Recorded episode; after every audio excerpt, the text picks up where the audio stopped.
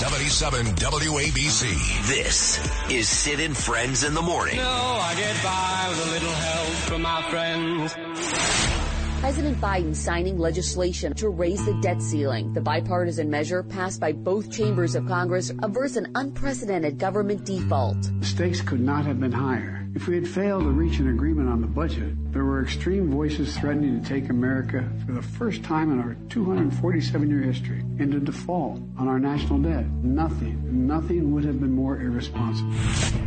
Breaking news, a dangerous close call at sea. A Chinese warship nearly colliding with a U.S. destroyer near Taiwan. The Chinese warship reportedly coming within 150 yards of hitting the American destroyer, the USS Chung Hoon. It's just the latest in a series of provocative moves by the Chinese military. We will not flinch in the face of bullying or coercion.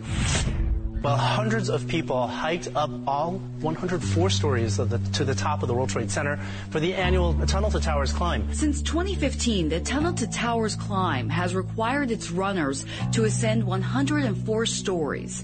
As they march up each of the 2,226 steps, they're not thinking of medals or rankings. They're remembering 9-11 and the first responders, the men and women of the FDNY and NYPD who ran into the smoldering Twin Towers to save people. I have a personal announcement. While today is not my final show, this is going to be my final summer here at Meet the Press. It's been an amazing, nearly decade long run. I'm pretty, really proud of what this team and I have built over the last decade, and frankly, the last 15 plus years that I've been here at NBC. I've had two amazing professional chapters, and I already have plans for my next chapter, including some projects right here at NBC News. There's been some confusion over your last name and the pronunciation, and I'm just wondering to correct the record, what is it? Oh, it's ridiculous, these stupid things. Listen, the way to pronounce my last name, winner.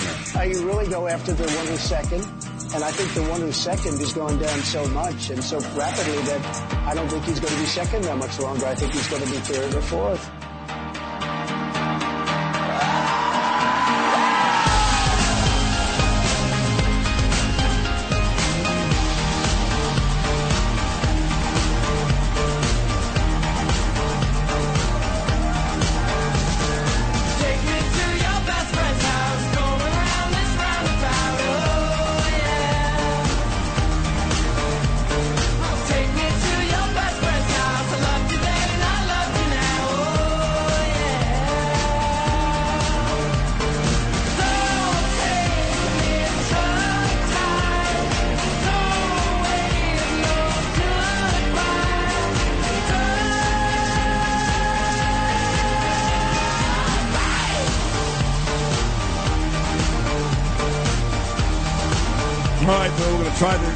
Again today. Friday was a complete disaster. Today, not a disaster, but still not even close to 100%. But I'm going to give it a shot. How about that? I like it. I like this You like already. it? I like it already. Yeah. Better, right? Oh, sweet. Not even close to 100%, though. so it turns out that I've got um, like a bronchial infection. So I've been spitting up phlegm for like days, like really green. Now it's more yellow. Oh, yeah. My chest is really tight. So my house right now is a mess. I mean, my daughter Ava is still not 100%, still taking like nine medications a day.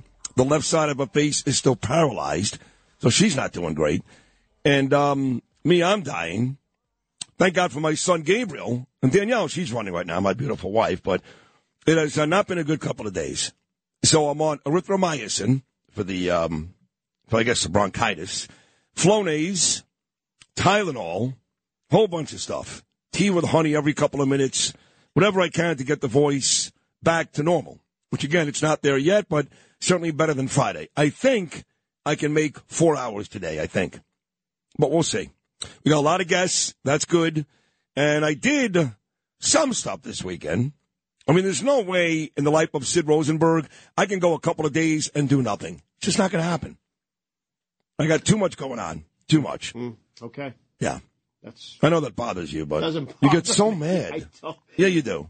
Why do you get so mad? I don't understand. Because the first thing is you come in Yeah. and it's a list of now I had this, then I did this, Right. and I had this. I'm a busy and I don't feel good, and I don't feel good. I don't feel And- great, no. And, and No, feel that good. definitely for 35 minutes Yeah. before we came on, you would just jump on the intercom and just go, "What? How's it sound now?" Right, Or right. Not good, right? Yeah. Not good. I'd say, "Yeah, no, you sound better." No, no, not good. Not good. It's just sixty percent. Not not even close. Maybe seventy percent. That's it. Five minutes later, how's it sound now? How am I sound? How do I sound? Yeah. No, I can't. If You come in, you would go, go talk to Noam, come back over here. No, how, how do I sound now?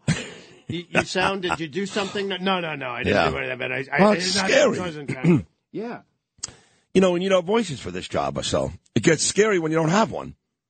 You know, my my hands don't matter, my arm, my legs, like a baseball player. So we basically just put your head on top of the Right. console and you can Right. just talk. Yeah. Great. Then you wouldn't be able to pace for a while, so that wouldn't work. So I stayed home Friday night. You hear that? Still, still there. of course, it's still there. Of course. So I stayed home Friday night, and then Saturday night, Danielle, her friend from the office, Denise, and Denise's friend Francesca, they wanted to have dinner. So we did. We went to Michael's of Brooklyn. I haven't seen Michael and Freddie and the whole crew, Enzo, in a long time. And that was a great dinner. It's a great restaurant. And then yesterday, even better, yesterday, Jen, Dolce Aesthetics, our dear, dear friend Jen, her daughter Ava, same name as my daughter, she graduated from high school. So Jen had a great backyard pool party for her daughter Ava in Howard Beach. And we went to that. And uh, Gina was there with her great husband Danny and uh, some uh, some really fine folks. And Jen is a lot of fun. Her boyfriend Ray, Tommy wasn't there, but his daughter Ava was. And it was a really good time. So I did a couple of things this weekend, a couple, outside of staying home, shutting the doors, and going to bed. I just can't do that. Can't do it. But for the most part, Lewis, I was pretty quiet. Something you could have cut. I think you could have cut something out. Like what?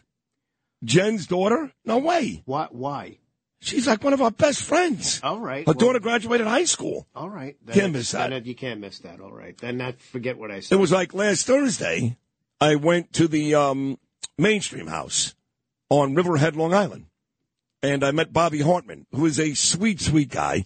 And there must have been, I don't know, 100 people at that meeting, sober living, Thursday night on Long Island. I could have missed that, but I wouldn't do it.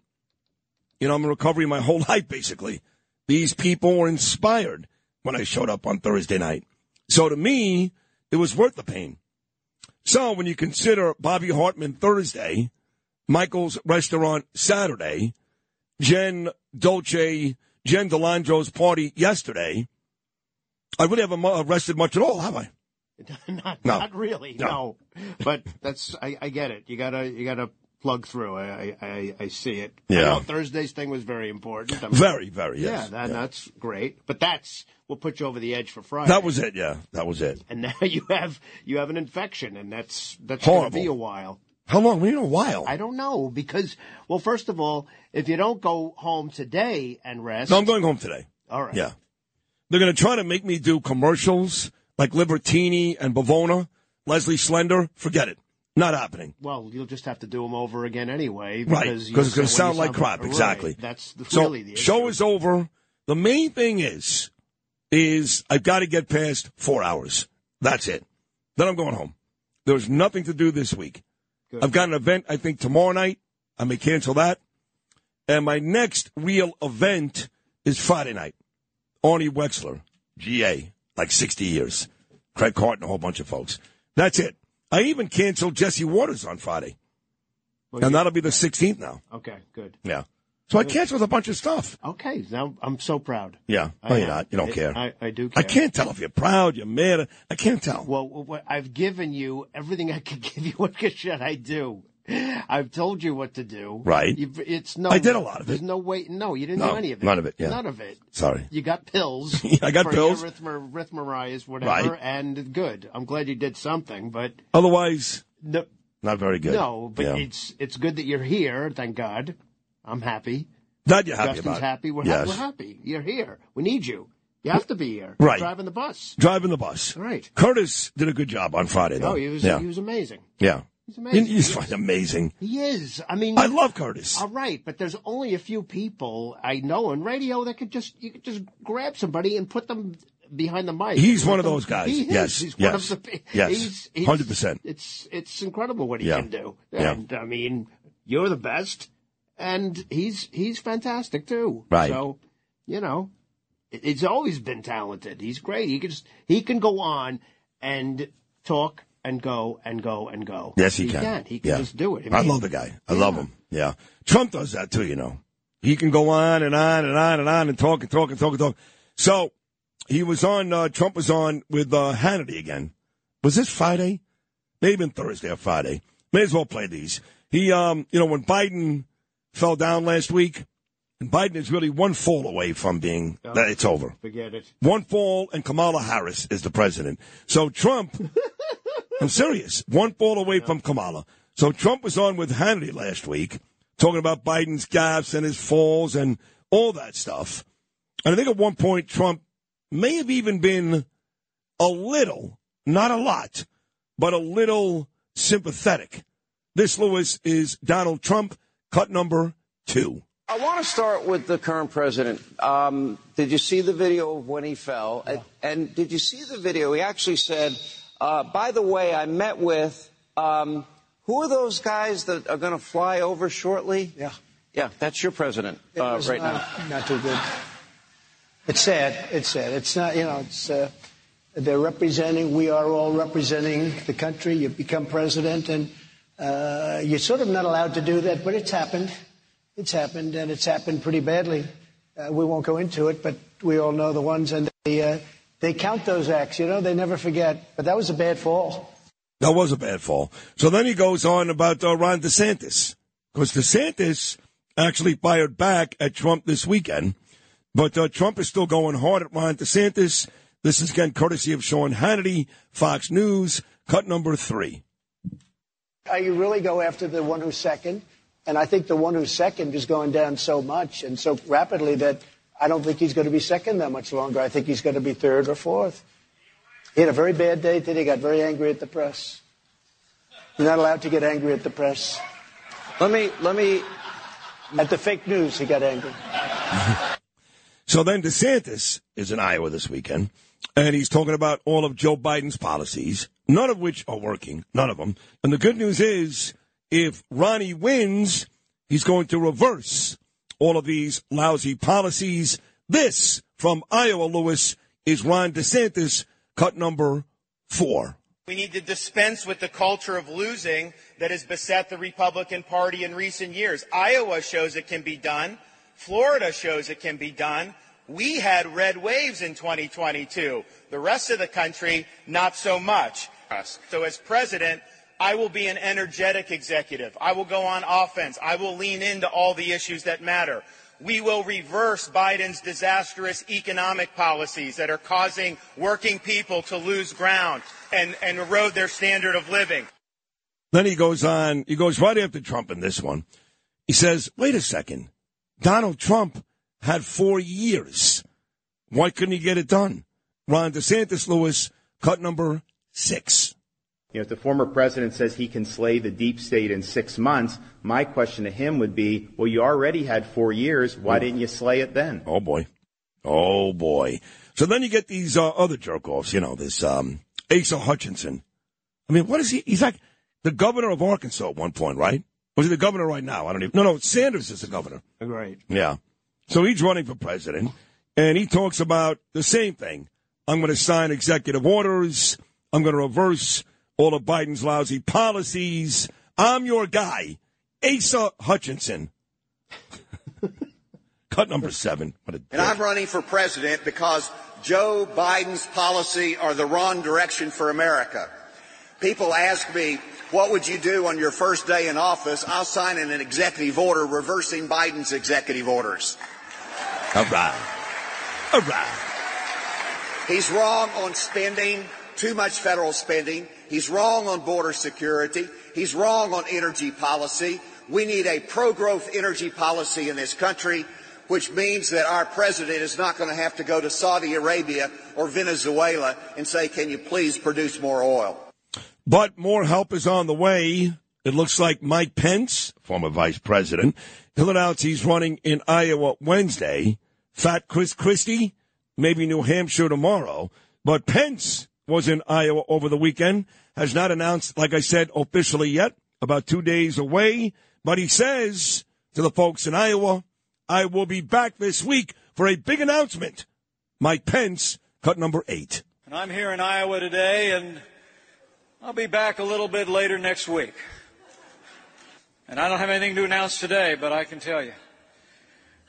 When I got time to announce come this Wednesday, I'm announcing in Iowa. Ah, yes. Believe we have Oh. to resist the politics of personality and the siren song of populism unmoored to timeless conservative principles. And we need to stand firm on the conservative Keep it simple. agenda of life and liberty and a commitment to freedom that has always led us to victory. Ay, ay, ay. Oy vey. No chance. Keep it simple, Mike. Populism, populism. What did he say I there? I don't know. Like Nikki Haley keeps it simple. She was in Iowa too. She said she's going to go back to remain in Mexico and keep some form of Title 42 and also improve the military. Good job here by Nikki Haley. This is cut number nine. We will go back to remain in Mexico because guess what? Nobody wants to remain in Mexico. We will keep the provisions of Title 42 and instead of catch and release, we will start to catch and deport. And we will make sure when it comes to our national security that countries know what we expect of them. We will no longer be reactionary. When I was at the United Nations, there were two things that I knew Russia, China, Iran never wanted us to have. They never wanted us to have a strong military. And they never wanted us to be energy independent. We will do both of those. Strong militaries don't start wars. Strong militaries prevent wars. I like it. So uh, Tim Scott was in Iowa too, and uh, our friend Tim Scott is going to be on the View today.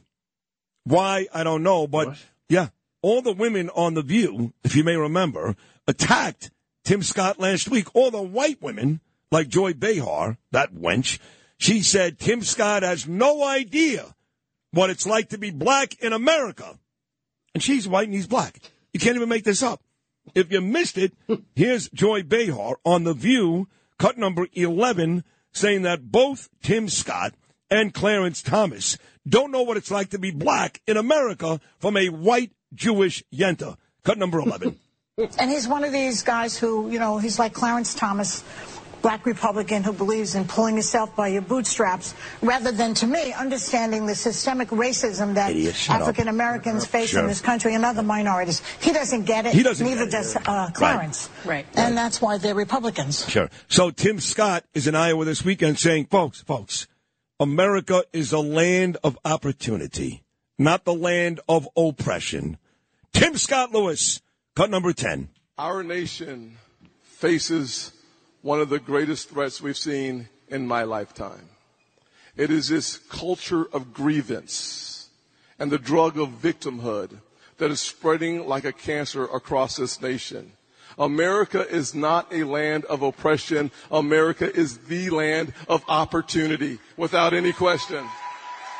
We must celebrate our founding fathers for the geniuses that they were and never, never cancel our founding fathers.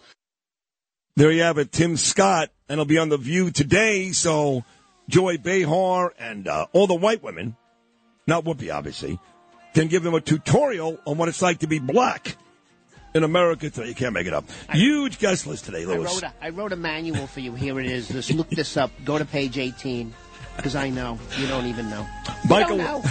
Michael Harrison will join us at 640. Curtis Sliwa, 705. Rich Lowry, 740. Joseph Tacopina, 805. Noam Laden, 825. And making her debut from the great state of South Carolina, like Nikki Haley, like Tim Scott, my new friend Nancy Mace. All that, the Monday edition of your favorite talk show in New York City. That's me, Sid and Friends in the morning, exclusively on Talk Radio 77 WABC. Come on.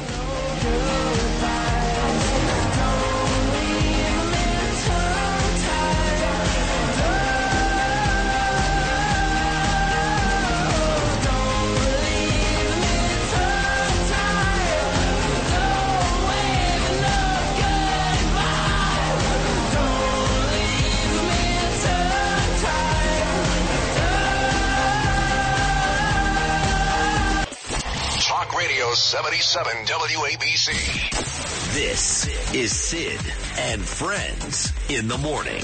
But you say he's just a friend. Oh, you're my best friend. 77 WABC. Sometimes you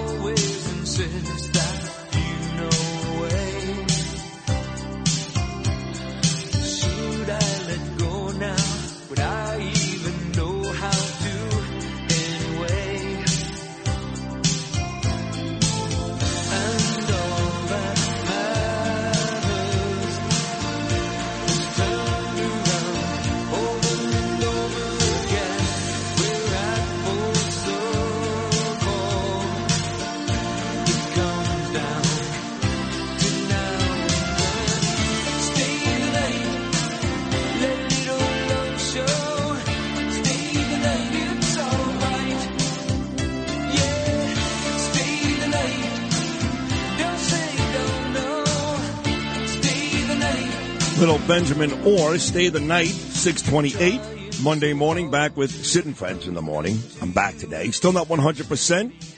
Probably in the 70s, but made my way back. Friday was the uh, Talkers Convention, you know. And this is for you folks that are not in the industry. One day a year, this industry magazine, it's called Talkers Magazine. And for the most part, the folks that read that are program directors, general managers, station owners, and important talent like me. So once a year they put on this convention. They call it the Talkers Convention, and it's here in New York. And uh, for the most part, it's at Hofstra University out on Long Island. So they had it on Friday. I didn't make it. I haven't made the last two, to be honest. But uh, five people from our station did go. My man John Catsimatidis, and I have to say this too. When I left on Friday, uh, two of the nicest messages I got came from John and Margot. Margot said to me, and I quote, get better, we need you. God, I love that. So John also sent me a lovely message, and they're great people. I love them so much. They know that. John and Margot, great people. So John was at the convention. Brian Kilmeade. How about my guy Chad Lopez? He was there. Matt Meany and Frank Morano. So the guy that runs it every year is a guy named Michael Harrison, and he's going to hop on at about 6:45 and tell us how it went. Saw some pictures of Mark Simone. He's there every year. He walks in. It's like, yeah, like like he. Uh, now you can start the party. I'm here. You know, Mark Simone. Yeah. I mean, God. Hey, wait, who are these other people that I don't know? I don't even And I love Mark. I love him. I saw him at uh, Janine's book party two weeks ago. And he's the only other guy in this town who gets really good ratings in this. The only one. At 10 o'clock in the morning on WOR. But, um, he's Simone, you know, he's, he's Mark. I don't know how to say it. I, Mr. New York. yeah, Mr. New York. Yeah, right. um, he's at a debutante ball. I'm at a Met game. Who's Mr. New York? But he uh, he was there. Arthur Aidala. I saw a bunch of pictures. It was very very nice. So we'll talk to Michael coming up at six forty five. He'll always go. Yeah, you know, I've heard that guy a couple of times. He's not, he's not that good. Not that good, He's no. not that Yeah. good. I don't. Yeah. You, do you think he's good? I don't think he's that good. yeah, I don't I know. He's not, he's not that good. That's why he's on that time slot. I think. You know, they're getting. They got a thing with his contract too. There's something going on. I, I can't tell you about. It's that, so though. funny you say that. He always talks contracts and ratings. So like, like I beat him easily. I beat everybody easily. And he, he'll never admit that. He'll be like, well, you know, well, uh, Sid does a great job. But, but you know, Well, that's alternate times Yeah, of the day. They cut the, the spots yeah, down the- and they, uh, the, yeah, they make sure that, uh, yeah. inventory's not Yeah. really uh, what it should be. That's, I mean, I had some really annoying Jewish guy come up to me at Gracie Mansion the other night when I was there to see Eric Adams and the Jewish Heritage. And this guy's like, I love Mark Simone. I go, I love him too. He's a good friend of mine. He's the best in New York. I go, no, he's not. No, no, I'm the best in New York. and then you can pick, and no point, just like that. I go, and why? Why are you yelling at this to me? Why? Because he's the best. And he, you know what the difference is between him and you? I go, what? A Tommy genius. You go, he's got charm. you're not very charming. You're just, you know, you're kind of brutish. You should meet Mark, Yeah. I think. Yeah, he's got charm. you should meet him in Yeah. person. Well, I, got, I go, I listen to me I carefully. I go, and he's a, he's got the, the, the whole thing on, the whole car. and I, I go, listen to me, dick face. you. Did you say? Swear to God, right in front of Danielle. I go, listen to me, dick face. Well, that must have He's your- really good. Your throat feel better. Oh, that was great. That was about the night it started going bad for me. So God must have punished me. He's really good. He's really good, but he ain't me. No, stop it. He knows it. He'll admit it in a deep, dark corner somewhere. Simone will admit he ain't me. So, Uh, you know, well, I was out. and then he goes, "Well, could I take a picture with you then?" I go, "Why? If Simone's the man, go, Go- find Simone." He's like, "He's not here tonight." So can I take? So, so I'm your, Oh, right. I'm your second choice. That's the funny thing is when they want to really tell you something, they can't wait. They can't wait. Up, They ran up at me. up Yeah. and say, "Yeah, I love Mark Simone." But Yeah, God, good for you, Mark Simone. I love him too. He's great, great guy. Uh, I think you're trying to be. Yeah, I've heard you, and you're trying to do this. Yeah. Yeah, why- Meanwhile, Mark Simone is tries to escape most people. He's always run. I don't. Uh, yeah. Uh, uh, yeah. Okay. Right. I'll sign that, but I don't really don't want to. Okay. Right, that's right. But a lot, you know, a lot of our listeners do go from me to uh, Mark. You know, a lot of them. So, and I love Brian. I love Brian Kilmeade. But a, a lot of our listeners, I guess they've known, they've gotten used to Simone over the years. So it's a lot of Sid to Simone. I guess I don't know. I just don't care. I don't Yeah, care. I like Mark. Yeah. He's he's he's a good person. He's a nice good. guy. He's a nice Very guy. nice guy. Very nice. Very Very, nice. smart. Yeah. Very smart. Strange. Very He's- smart, yes. But he's a little crazy. He's crazy Yeah, too. he's fine. It's fine. Um, Chuck Todd, another one of my friends, who started texting me at 5:18 this morning. I showed it to Justin and uh, Frank Morano, and he announced yesterday he's leaving. He's retiring or he's stepping down. I don't know.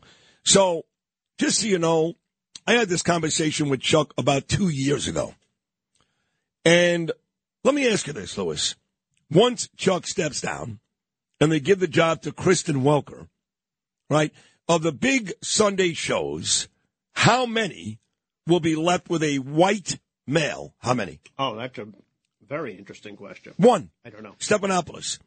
Don't forget, Margaret Brennan, CBS, Face the Nation, woman. Kristen Welker, even better, woman of color.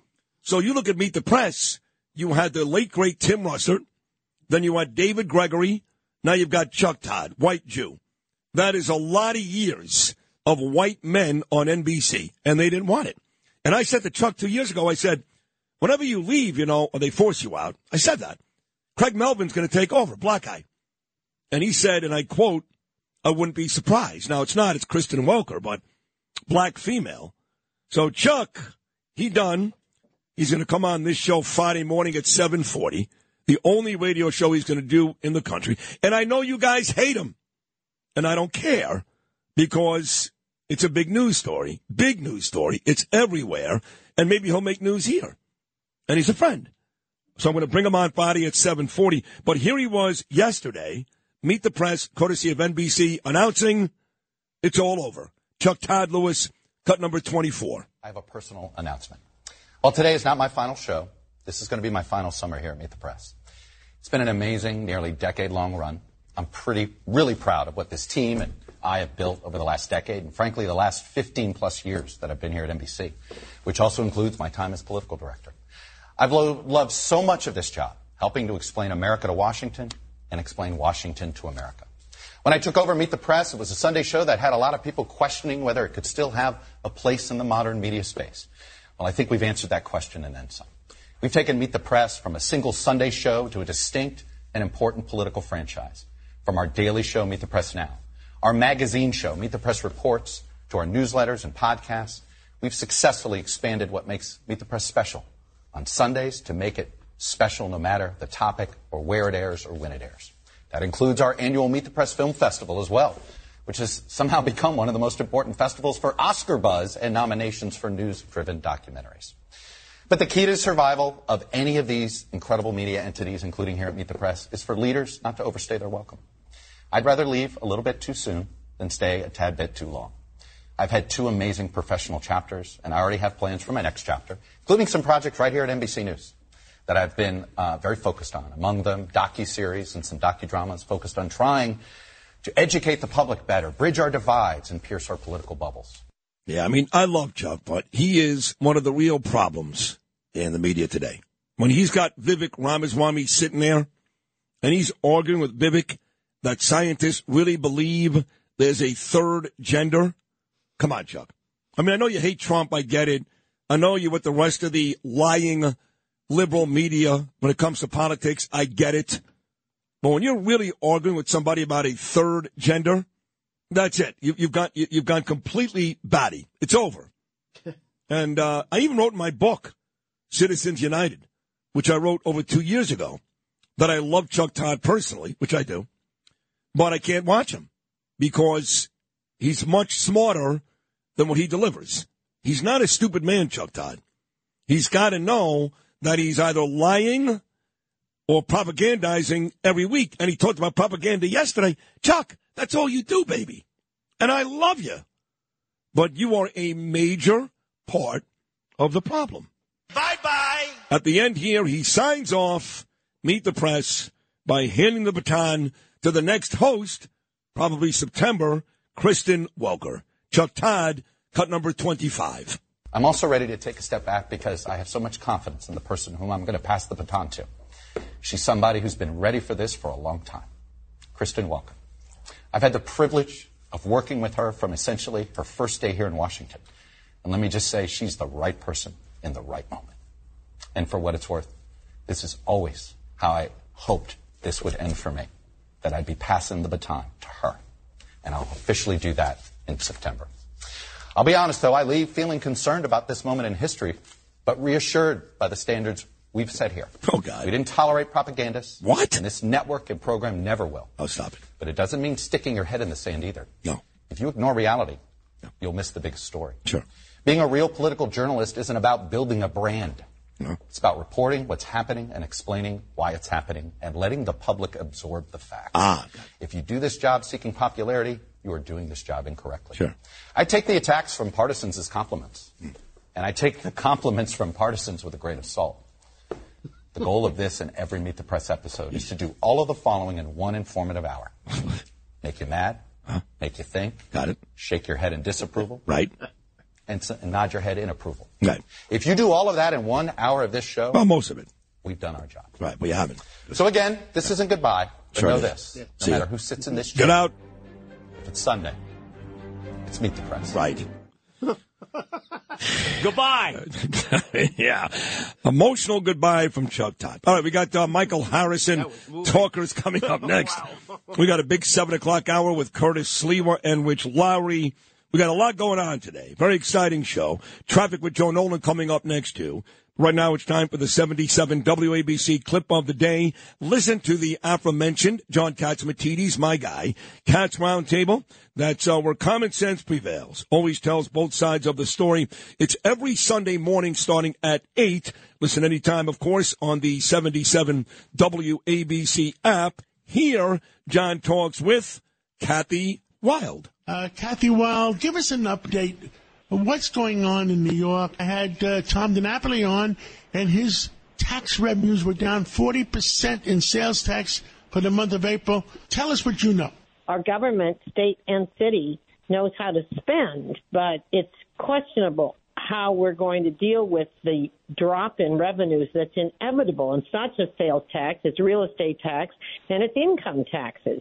Uh, the um, the impact of the loss of the state and local tax deduction has really hurt New York in terms of keeping the highest taxpayers here. This is Sid on Sports. Sponsored by Peerless Boilers on 77 WABC.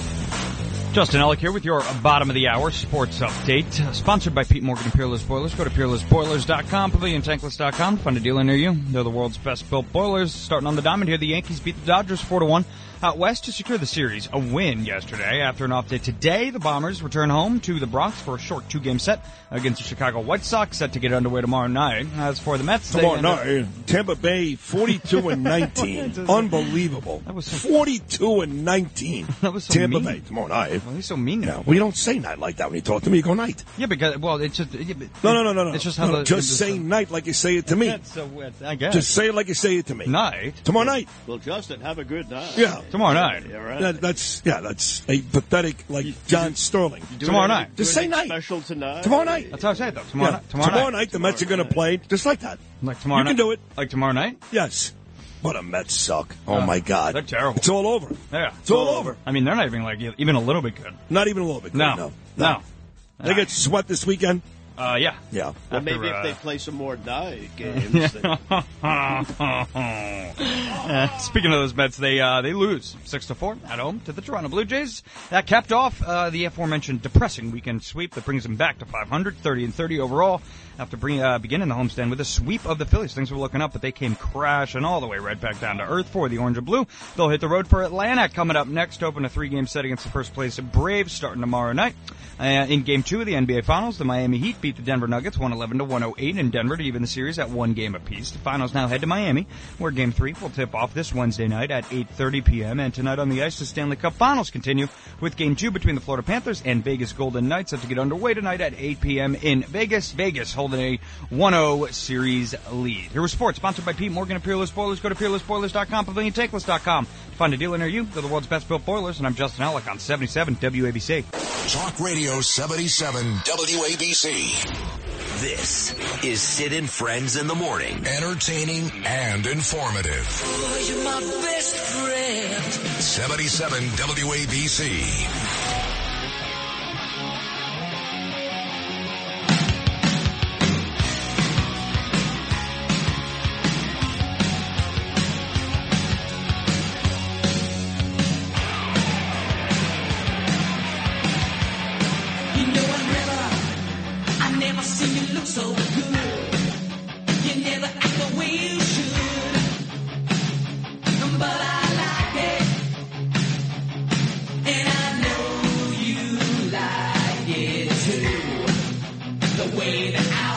Poison, Bret Michaels. I like it, Lewis. I got a nice picture in my um, photo section yesterday from Curtis Sliwa, who will join me in about 18 minutes. Curtis, as he does every year, made his way to the Israeli Day Parade yesterday. I couldn't make it, and because I'm sick, but I'm still here. But uh, Curtis, there's a nice picture of Curtis with the Israeli flag right behind him. And uh, the Jews love Curtis. We all love Curtis. He loves the Jews. And then uh, today, Alec, you're not going to like this. The team that beat your Philadelphia Eagles in the Super Bowl, the Kansas City Chiefs, are going to visit the White House. Yeah, but the, didn't their heiress also die?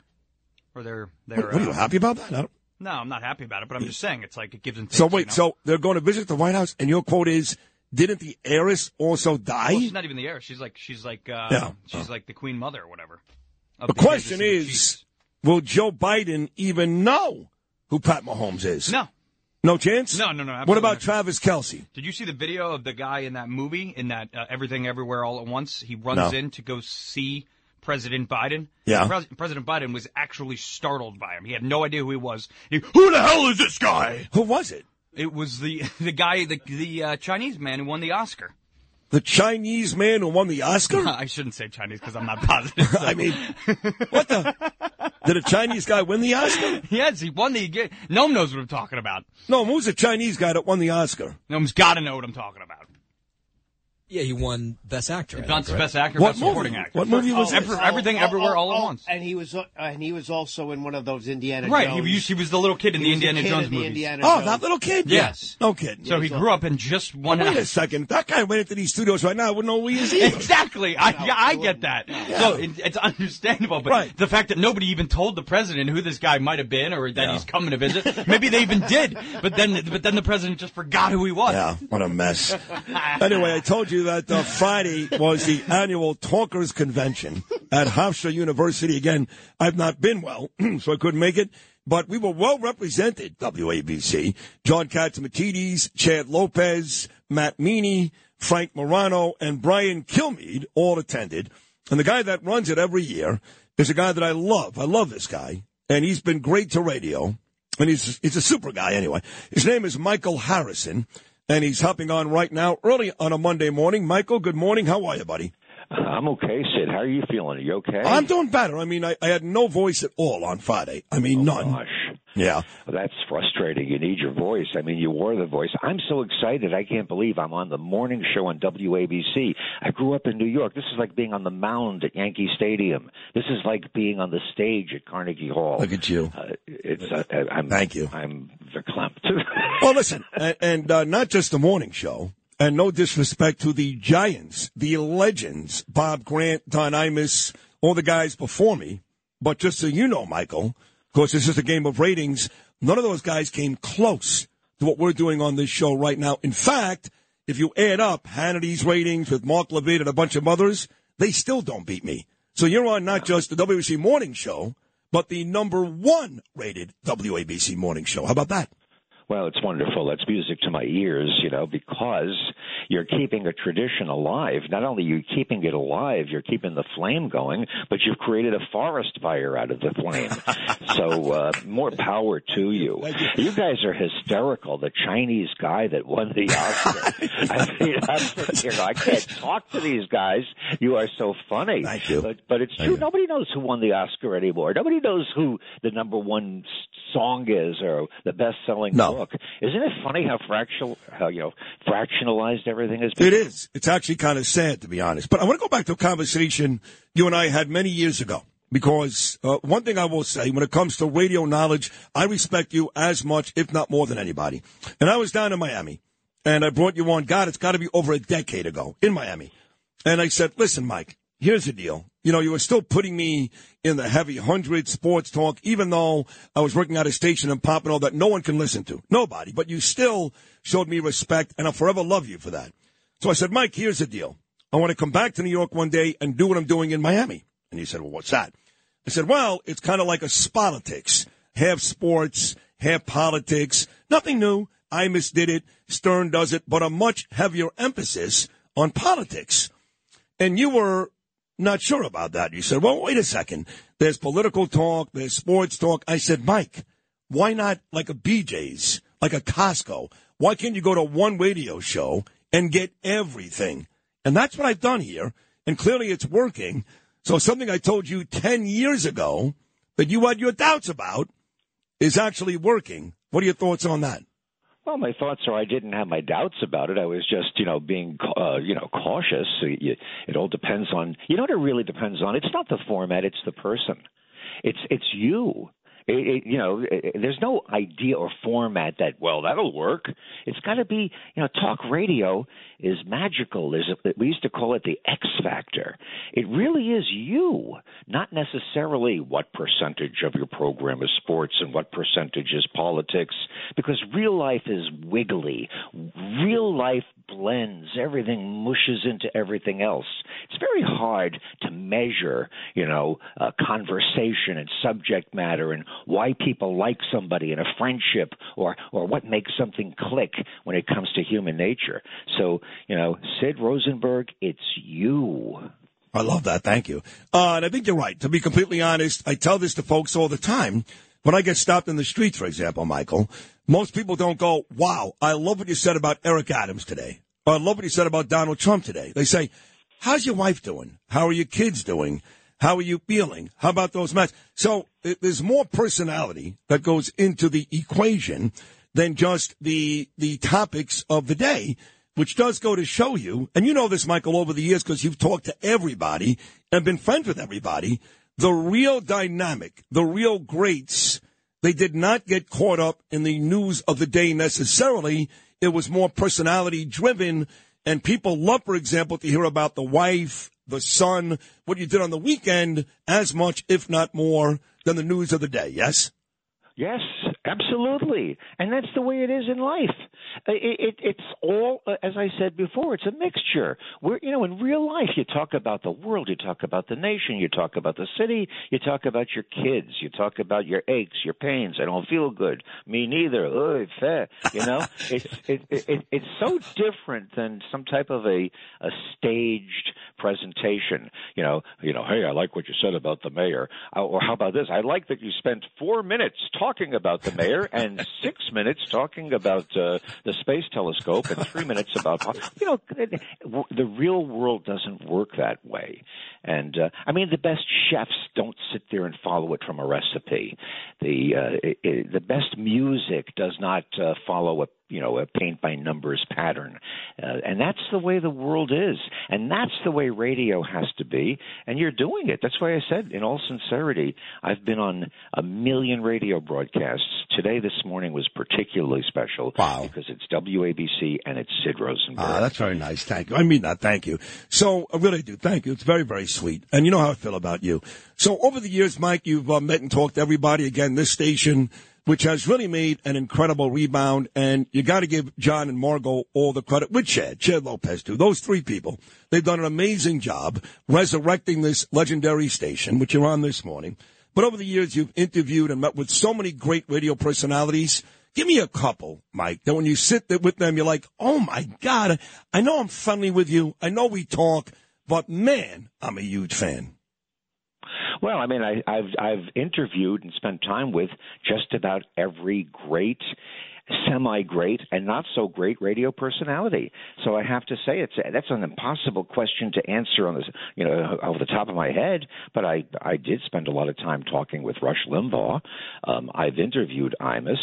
Um, uh, you know, I, what can I say? The guys that you have on that station now, I get a big kick out of Curtis Sliwa. Yeah, he's I great. Think he's a gem. I think I, I, you know, I once had lunch with him, and you know, he had the the sateen jacket, the red beret. People are coming up, hey Curtis, hey Curtis. I felt that I was having lunch with Spider Man. yeah, I, I said, my God, Curtis, this is like being in in a Spider Man movie. You're a real life Spider Man, and you know how how do you compare apples to oranges? So uh, I just consider myself blessed to have had a lifetime full of friendships, relationships, business relationships, quarrels, all kinds of Yeah. things with some of the most fascinating people on the planet. Radio talk show hosts. Well, you mentioned two guys, and ironically, both Don Imus and Rush Limbaugh, tragically, are both dead, right? And Curtis, you know, he's no spring chicken. He's amazing still, but he's not 30. Sean Hannity is no spring chicken. Mark Levin. I am kind of at 56. I'm still a relatively young guy, but I got to be honest. And I go to your convention and I listen to other radio shows and I'm aware of what's going on. I don't see, and this is really more for you to judge because it's your, your game. I don't see, Michael, a lot of great young talent coming up. In fact, I think we're so saturated between podcasts and so many radio stations, especially sports, that every guy who wants to be on the air, eventually, talent or not, ends up on the air. I don't think the roster, for example, is nearly as talented as it was 20 years ago. And that's to radio's deficit, and and it's a problem. But I do want to mention you've got on WABC a real rising star. He's not a spring chicken, but he's not old either. He's still he's still in my mind a kid, and that is the great rising star Frank Morano. Oh, yes, he's great. Yes. I mean, Great. what he's Great. doing on the overnights Yes. is, is is noticed all around the country in the industry. But it, what you're talking about, though, comes back to what I said before. You've got to nurture talent, it, not just formats, not just uh, you know getting the radio station out of debt so we could continue to be mediocre for another year. Uh, so I, I I have to say, you know, you got it. You got Frank Morano there, and he's a star to watch. I agree. No, I think he's terrific too. In fact, uh, he's on this show quite a bit. I put him on weekly, and he's getting huge numbers on the overnight. So I noticed this year, Michael, on the way out, that the heavy hundred list that all of us radio guys pay attention to, that you moved it to June the 14th, which is after Talkers. Was that done on purpose or accidentally? Um, those are, that's part of our secret sauce. But um, let's say this year it was done on purpose because we had to spend even more time and more arguing at the table, the board of directors, the board of editors, the editorial board. Um, but it is coming on the 14th, and I have a feeling you might do very well on that. You know, we never reveal eh, we never reveal the contents Never. of that list. Never. But uh, Yeah. but you know, we're we're fair and, and, and accurate, and how could anybody possibly not notice what you've accomplished? Okay, then I can't wait to see the list. I don't think Richard Muir is a big fan. I don't know. Hey, Mike, uh, uh, I'm sorry I missed you on Friday, but you really are a, a super, super guy. I've loved the tons of conversations you and I have had over the years. And uh, radio is lucky to have you. More importantly, you're a great man. So thank you so much for hopping on this morning. Thanks, Sid. A pleasure. Great job. Michael Harrison, Talkers Magazine. That's a good man right there. And that man knows his radio. I love guys like that. I love radio junkies because that's me. Curtis Sliwa's a radio junkie, and he's going to start us off hour number two. It's the Monday edition of your favorite talk show in New York City. I feel like I'm getting stronger. Let's do this. And Friends in the morning. Curtis Sliwa, Bill O'Reilly's morning message, and Rich Lowry all coming up next hour right here on WABC. You know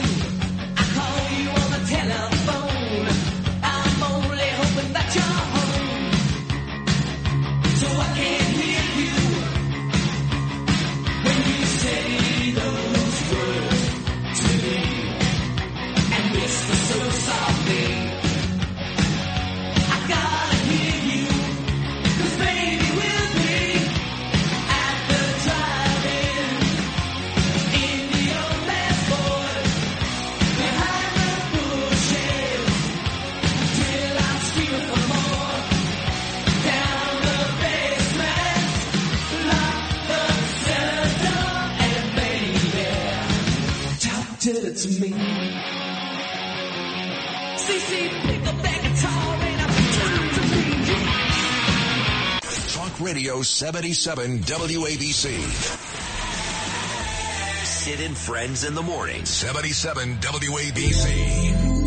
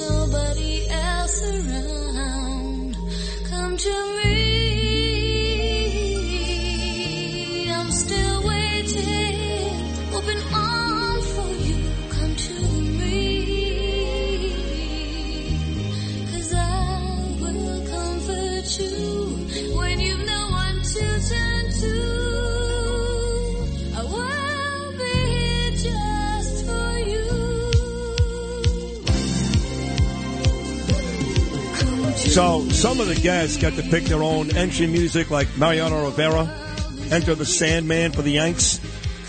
For example, Nancy Mace, making her debut on this show at 8:40 out of South Carolina. She picked Hootie because he's a South Carolina guy. Curtis always picks a good disco song. In fact, when Curtis filled in for me and did a great job on Friday, I think he played disco all morning, much to the chagrin of Lou Lupino. So here it is, Monday morning with Curtis Sliwa, France Joli. Come to me. Nice choice, Curtis. And by the way, she's from Montreal, Canada. Yeah. Again, 1979 when I started the Guardian Angels. You had Chic, Yes, right? Which was yes. like, whoa, it was blowing up. And Francoise Joli of Montreal, she was dominating. She was pretty. She was pretty too. And it reminded me, there was disco ball over the weekend.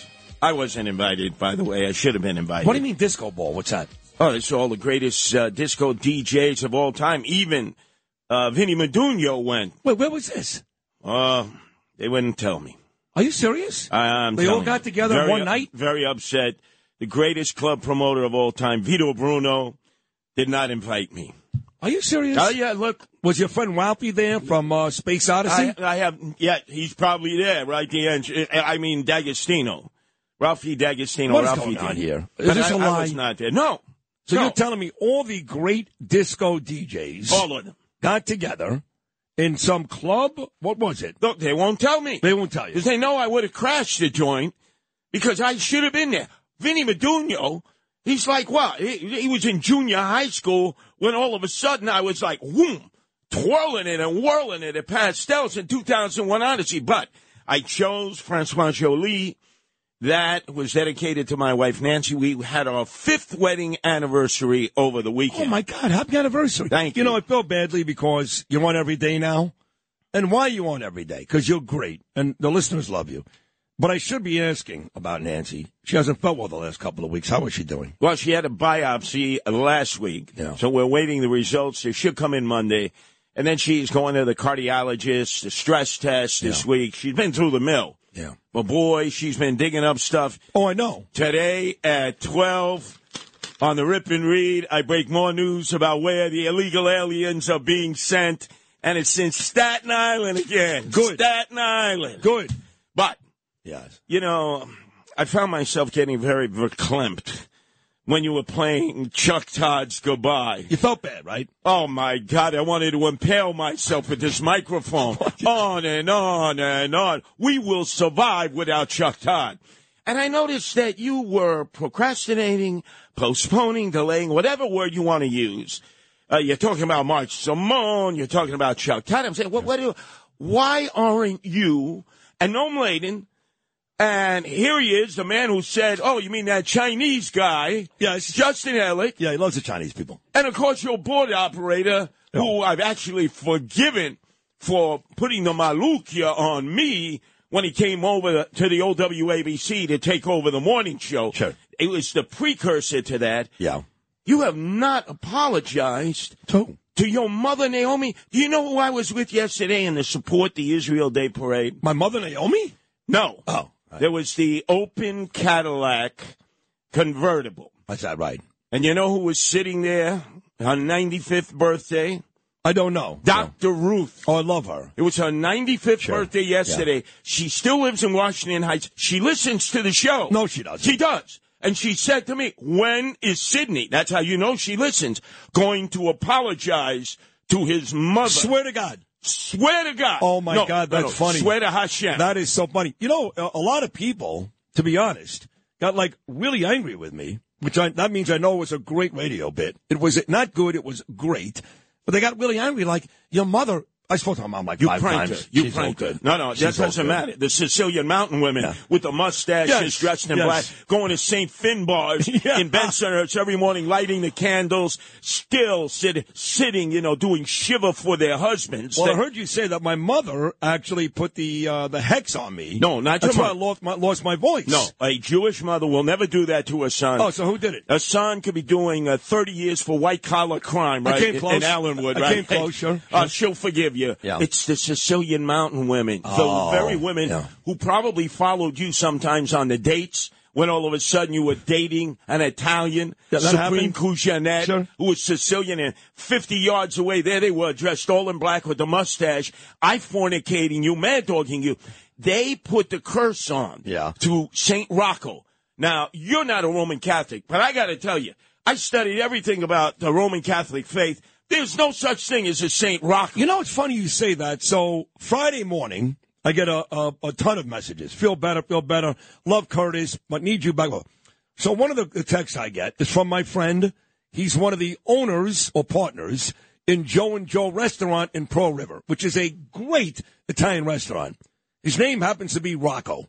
And Rocco goes to me, worked at Scores. Great guy. Great guy. Did he uh, shake down the hat check girls I'm and sure the valet. Sure parkers. Sure for sure Gotti Jr. all, of course. and the Gambinos? Yeah. So he says to me, um, went to jail for five years. Holding Yeah, yeah, of So, course. I love you. I miss you. And then about 20 minutes later, he says, will you tell this jerk off, I know what he's talking about, about St. Rocco. So now that you brought that up, he was clearly talking about you. Yeah, well, yeah, yeah, yeah. Sicilian saint. You go down uh, to the feast right down on Mulberry Street, San Gennaro, and they got the big shrine of Saint Rocco. And I say to these wise guys, I say, I never heard of a Saint Rocco. What are you talking? Oh, he's a Sicilian saint, right? You got to donate money. I don't have to donate ugats. I don't have to donate bupkis. What are you talking about? So your friend Rocco there, right? Hey, Love. Rocco, Yeah. you want to come shoot me, huh? You want to finish the job for the Gottis and Gambinos? Come on, don't don't tell me scores. Shaking down hat check girls and valet parkers. Goomba Johnny was at WKTU, Love the him. Italian stallion. Yeah, he him. went down because of that. Hey, Yeah. come on, I got I got scores to settle here. is talking about scores. So it's funny you mentioned Dr. Ruth a couple of weeks ago when AJ Catsimatidis, love her too, did the book signing for her father. You were there that night. I met Dr. Judy. And yes, a- yes, you came second in line. Yes, the sexologist. First time I met her. And she said, you know, so I mentioned Dr. Ruth. And she said, you know, Sydney, she listens to the show too. Both Yes. of them, Dr. Yes, Ruth. absolutely. All these horny old women love They, it. don't doubt They about it. They, yeah. they tell you, please, put on the Jimmy cap, the condom. put on the condom. So Judy goes, you know what they said about me and Dr. Ruth? She said, Dr. Ruth looks like she hasn't had sex in 20 years. Dr. Judy looks like she hasn't had sex in 20 minutes. Ooh, what a dish. What- ooh, ooh, like, but I love them both. Like two scorpions in a brandy oh, this glass. is a cat bite here. Ooh. Ruth and Judy. But you didn't apologize No, to not- your going to. mother, No, Naomi. not gonna happen. Look, Brilliant Dr. Ruth, if Dr. Ruth could pick that up at the age of 95 and Are you being honest? You- you- I am totally being honest. I walked over to the open convertible. It stopped because, you know, all the big markers are up front. Well, I did that a couple years ago with Josh and right, uh, you were, you were legit. I'm Yeah. looking at, at the faces in the crowd. I'm saying, what are you? ta- You're no supporter of the state of Israel. They're they're flying the Israeli flag. Hey, Israel, Israel, and they're dancing. And, you know, these elected officials who, like, if it was opportune for them to be anti-Semites, they'd be anti-Semites in a heartbeat. So then I go over there. We exchange um, salutations and greetings. She said, "What is wrong with Sydney?" That's, how you know she listens. Wow, Sydney, yeah. yeah. That you would not apologize to Naomi, No, no. your mother. But I will apologize to Dr. Ruth if she was offended because I love her. I'm a big fan. By the way, was there any violence at this parade yesterday? No the protesters. No, well, they're always there. You know, they, the Yeah. Hasidim there, that one sect, you know, they hate Jews, they hate themselves. They're weird, yeah. They would Yeah. take a menorah and impale themselves in the middle of Fifth Avenue. They so desperately want to have worship Yasser Arafat and the Palestinian Liberation Organization, you know, anything to destroy the state of Israel. Because they get paid by the Ayatollah Khomeinis. The, they are traditors. They are Judases. But I will tell you this, Sydney.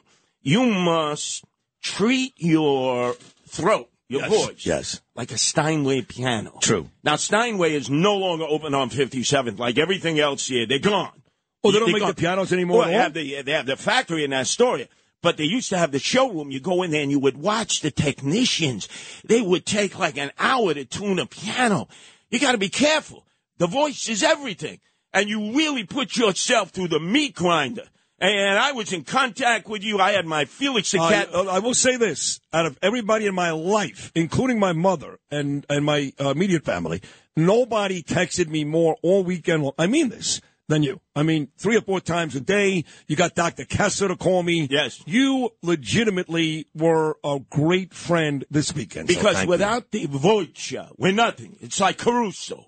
It's like, uh, who, who are we promoting that's uh, coming over for the Christmas special at Madison Square Garden? Oh, Andrea Bocelli. That's right. Yes. Even though he's blind, if all of a sudden the voice went, nobody would show up. Right. So Dr. Kessler told me a story a long time ago when they could do it. Uh, Mariah Carey, diva of all divas, would come in, or Madonna. They got 18,000 at the garden that night, and they've been partying to the break of dawn, hanging from the chandeliers, having sex with every, uh, everybody around, you know, polyamorous. Were you there? Uh, no, they wouldn't let me in. Right. I was BQE, remember? Vinny Madugno was there. Right, right. Studio 54, they wouldn't let me in. Uh, I was BQE. But anyway, he would say that we come in, no voice. They're ready to cancel the show. You know, everybody loses in that. And he would reach for the secret formula. He would have a glass vat, and in it would be this liquid with cotton that had been immersed in it. And then he would jam it down their nose. Now, he said it was the most uncomfortable feeling for 20 minutes. They would be gagging, they would be choking, and he would say, This will return your voice within 20 minutes. And you know what, it was? It was liquid cocaine. The cocaine would seep itself through the nasal cavities, get to your voice box, because the reason you lose your voice is that the mucus surrounds it, you know, like coats it hermetically. So the voice box is not going up and down the way it should, like people clapping for you. It's like the silent clap, you know, that they have now. And then all of a sudden, boom, 20 minutes, your voice returned. And then all of a sudden, he said the FDA started visiting every voice and throat doctor in town and said, if you use those remedies, you're going to jail. Wow. J A I L. Liquid cocaine. has been used for years. Look, Listen, I know when I used to do it, I would get this unbelievable drip when you do cocaine. You know that, and everything. It would clear your passageways. That was, I guess, one of the sit. You one got, of the you, you got to good cocaine. Your mom, Naomi, Yeah. she never sent you to the luncheonette or the candy store when you had strep throat. Which my mother did, Francesca. Mom, I don't want to go to the candy store because I knew it was the Coca-Cola syrup, the pure syrup, which had coke in it, Yes, cocaine. cocaine, yeah. And that would eliminate the strep throat. If I had a strep throat, I could milk it for a week or two and stay home. Right. The moment you took a tea- teaspoon of that pure Coca-Cola syrup that at the luncheonette, they would mix with the spritz, you know, the Sure. seltzer, and make good old-fashioned Coca-Cola. Boom! Immediately the strep throat So let me go get away. this. So I go Thursday night to visit my friend Bobby Hartman. Good. You did a good thing. Thank you. Mainstream House, River, uh, what is it called? Riverhead. Yes, Long Island. And I speak to about a hundred or so brothers and sisters. What a- what a double recovery. mensch. What a double Thank mensch you are. But you're telling me that just four days after that, and speaking to these people about hope, that I should go back to doing cocaine to fix my voice. No doubt about it. All right. I mean- You're the voice. You're the voice. Look, you might have a relapse. Now you know where you can go. Riverhead, where if you take the North Fork, you go to Montauk. If you take the South Fork, Oh, it's to the Hamptons. And by the, by the way, let me remind you. Remember, May 16th, I announced right here on your show, the most listened to show in the tri-state area. I'm even going to say the United States. Michael Harrison should have given you the analytics because he's got them for Talkers Magazine. And I announced that Yvette Aguirre, the supervisor in Riverhead, had had a conversation with me when I had warned You did. everybody that the illegals were coming. By They- the way, she was supposed to come last Thursday night. She was invited. She said yes. At the last second, she canceled, but she was going to Well, let's face it. She knew that you were like uh, you were radiating something. she didn't know. You know, they wanted. They, they thought you might have Ebola, flesh-eating virus. Who knew? Yeah, with all the places you've been in your life, you could easily have had that kind of contagion. But anyway, she took a very brave move, and she announced an executive order banning the illegals. Oh, they called it a racist, a xenophobe. She's the daughter of, of Hispanic immigrants. Right. She stood her ground. And then Steve Bellone, the county executive, who was calling me a xenophobe and a racist, and he hates Hispanic people. Steve Bellone, what do you have Hispanic people cutting your lawn? What are they going into the basement, mucking out your basement? And all of a sudden they're going in with those heavy duty toilet plunges from all the flotsam and jetsam you're listening, listening into the, the the, the porcelain palace. Well, let me tell you something. Last Friday, Steve Bellone finally had to issue an executive order banning illegal aliens from your friend Eric Adams, swagger man with no plan, who was running around to the Roosevelt Hotel, to the jail in Harlem, where the pipes were bursting. You could have sent your crew out there that's fixing your house in Belle Harbor, because you wouldn't listen to the Irish in, in the Irish Riviera who told you, sit, run the water. The temperature just dropped 50 degrees. And you know what Eric Adams was doing? He was giving out heavy duty toilet plunges from Home Depot to people who can't even speak English. They're saying, what the hell? We never had a toilet in Venezuela. We never had a toilet in El Salvador, Guatemala, Honduras. What is this thing? And Eric Adams says, we need to hire plumbers to teach these people how to flush a toilet. This is your friend. He is promoting the illegal invasion, putting them up in hotels. The pipes are bursting, the toilets are overflowing, and the best he can do with our tax dollars is buy heavy duty toilet plungers from Home Depot. He probably autographed each and every one of them and said, when you vote next year, remember, Eric Adams for re-election. Send your pesos, please, or any money that they pay you under the table, because you are going to be obligated to me and Joe Biden until the end of time.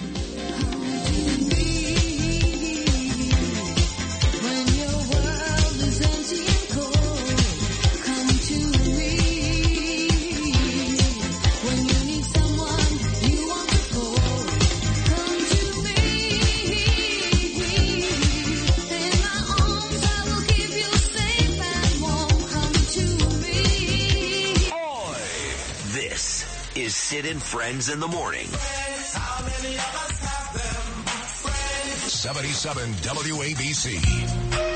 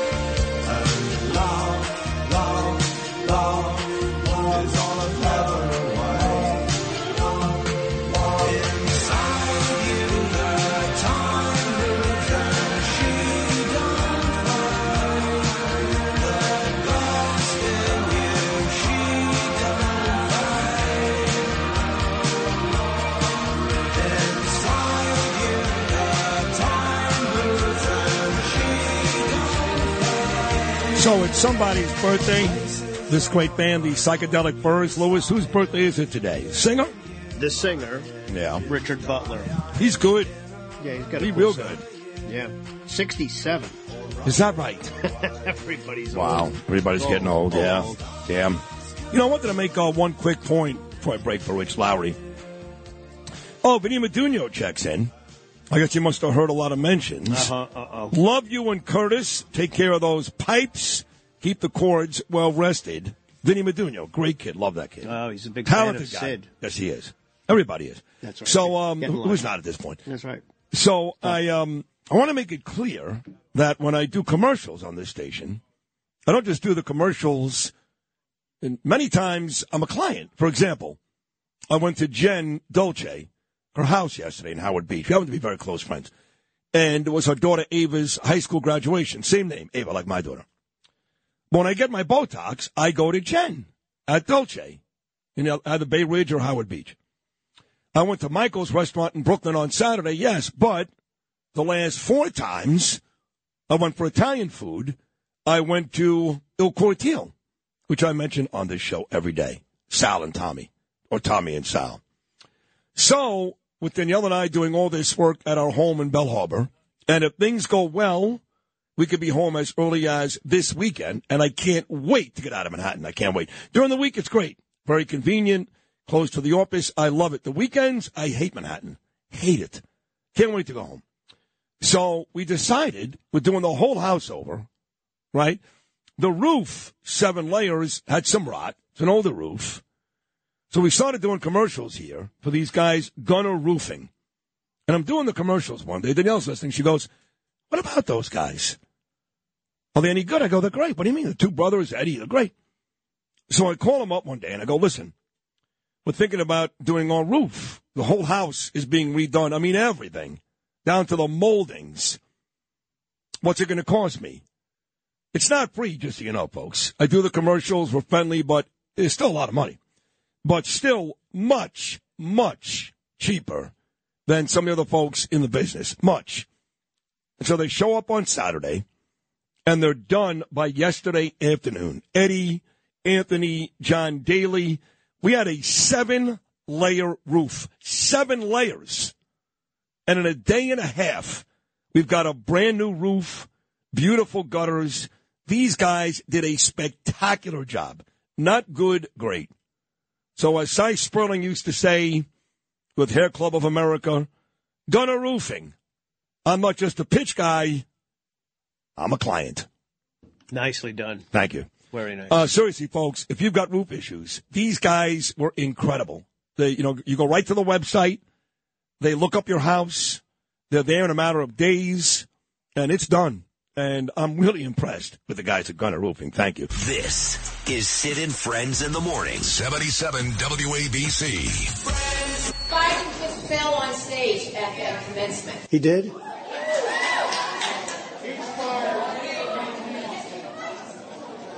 He just fell on what stage? He's down at uh, Colorado Springs that commencement. He's at the Air Force Academy. He actually fell down? Well, I hope he wasn't hurt. I hope he wasn't hurt. But it's the whole thing is look, the whole thing is crazy. You got to be careful about that. You got to be careful about that because you don't you don't want that. Even if you have to tiptoe down a ramp.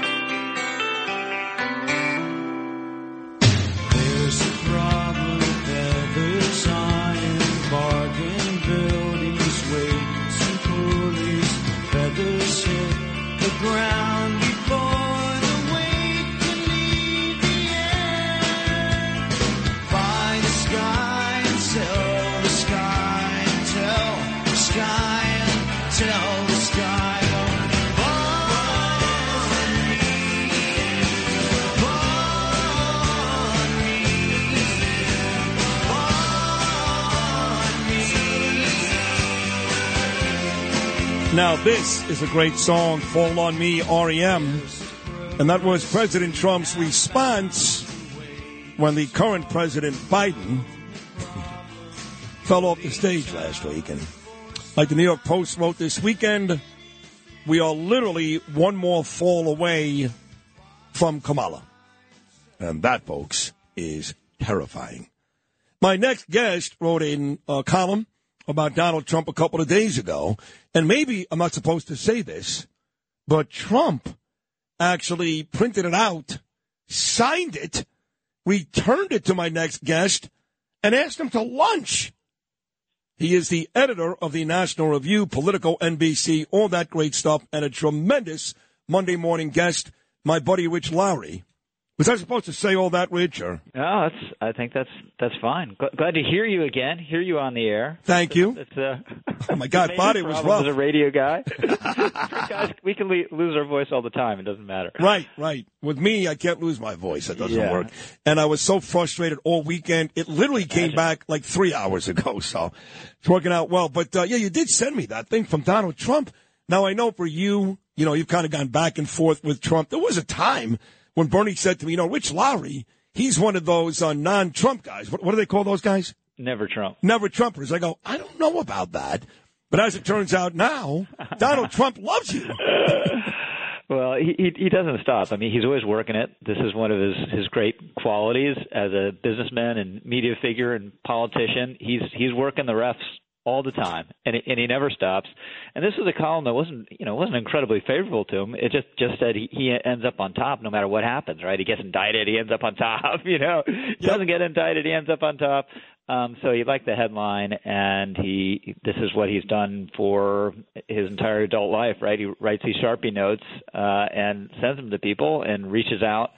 So I I haven't talked to him in about I don't know two years or so, but maybe there's going to be a little bit of a thaw here. Well, I think in the column you talked about him being dominant in the primary because he wrote to you as part of the signature. He wrote, and by the way, I'm going to win the general election. He wrote GE also. So you may have in that column actually doubted whether he can win the big one. Yeah, I forget what I said about that, but um, I, I, you know, I think he's a risky choice as we've discussed. But I think anyone who thinks he can't win is insane. And we saw a reason, one of the reasons why last week. I mean, this Biden fall, Democrats are taking an enormous risk with their political prospects, with Joe Biden's health, and with with the state of the country running this guy for president. He could have a terrible fall, you know, and that was it was a hard fall. Uh, and you know we could all trip and fall, but he looks like a guy's going to tip over any moment, and it could happen. You know, going down ten steps on Air Force One, God forbid, could happen on concrete. I mean, it's it's just it feels inevitable, and it could happen in October 2024. You know, when he's running against Donald Trump and he ends up in the hospital in a rehab facility. How's that going to play? So I, I think Democrats should really be reevaluating the idea that Biden's their strongest uh, choice. Who else do they have? I was at a party yesterday and they said, Sid, who else? And I said, well, I guess their next best choice is Gavin Newsom. And they said, yes, but he destroyed the state of California. I said, so what? every, every blue city, every blue state, even the federal government run by a Democrat, they destroy everything anyway. So what does that mean? Uh, and I still maintain he's their next best option. When it's all said and done, and we get to November of 2024, who's the guy on the ticket? Joe Biden, Gavin Newsom, or somebody else? Mm. That's a great question. I'm like 50-50 on Biden now. Um, but if it's not him, I have no idea. I mean, Newsom obviously wants it. You know, big state, ambitious guy, charismatic. Um, you know, it's a, a lot depends. Is Biden incapacitated such that he can no longer perform his duties as president and Kamala Harris as president? Well, then she's the nominee. But if Biden just says, you know what, I just can't run again, then there's a primary, and it's hard to see Kamala Harris winning because even Democrats realize she's a disaster.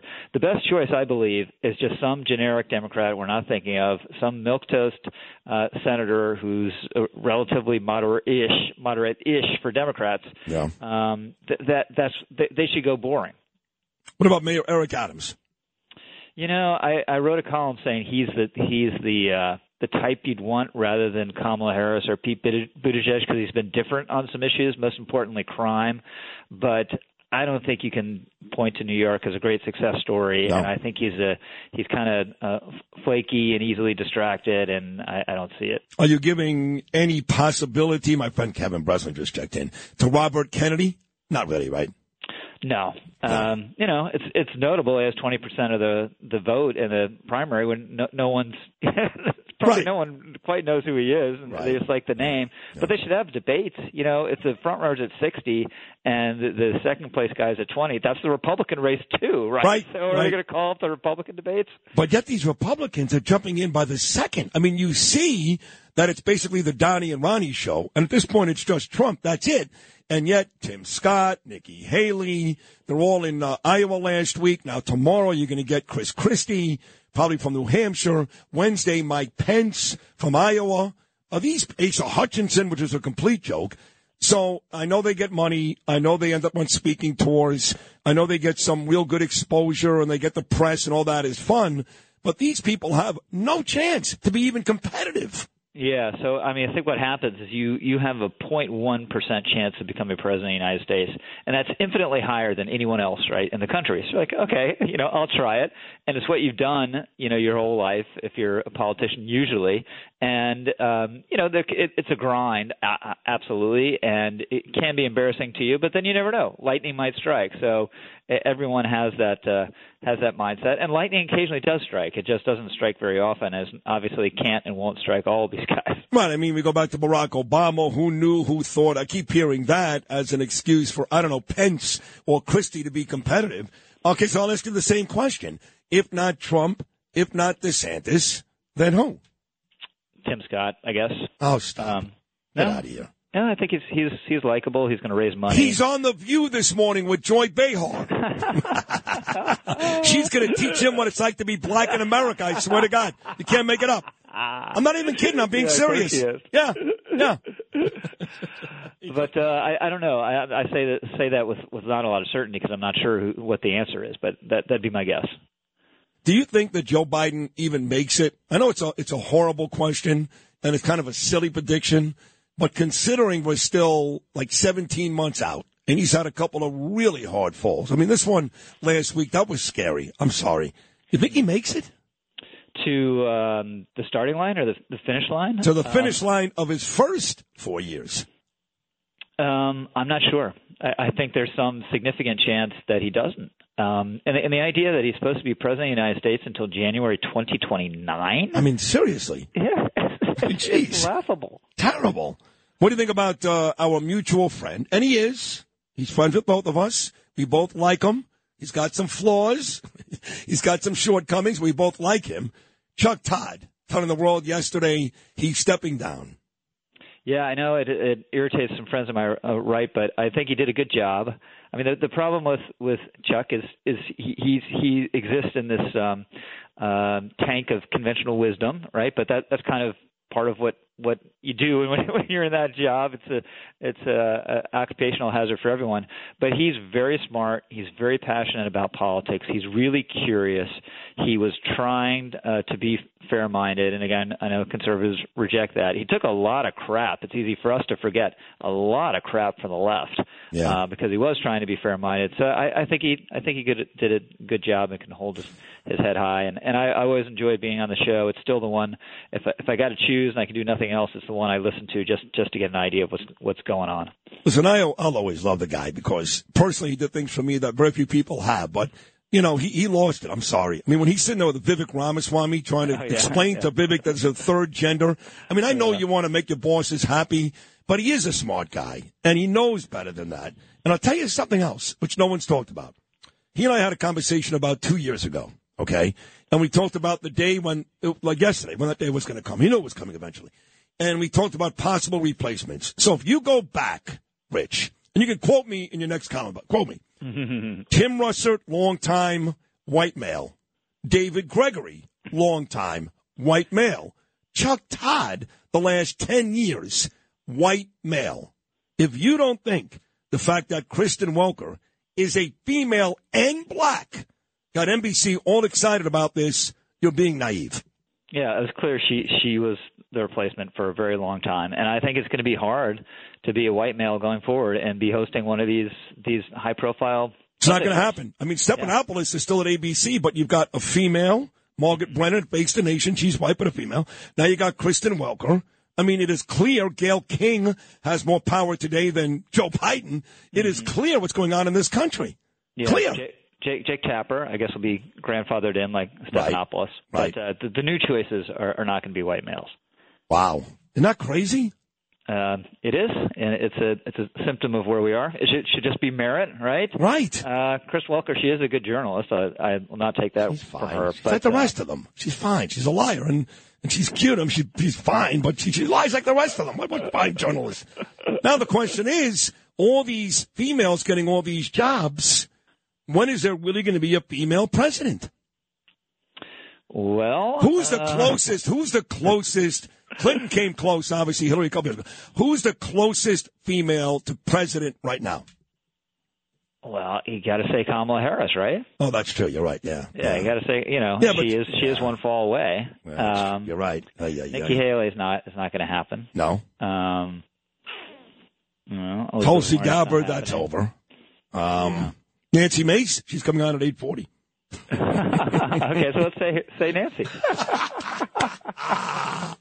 What is um? What's your next column going to be about?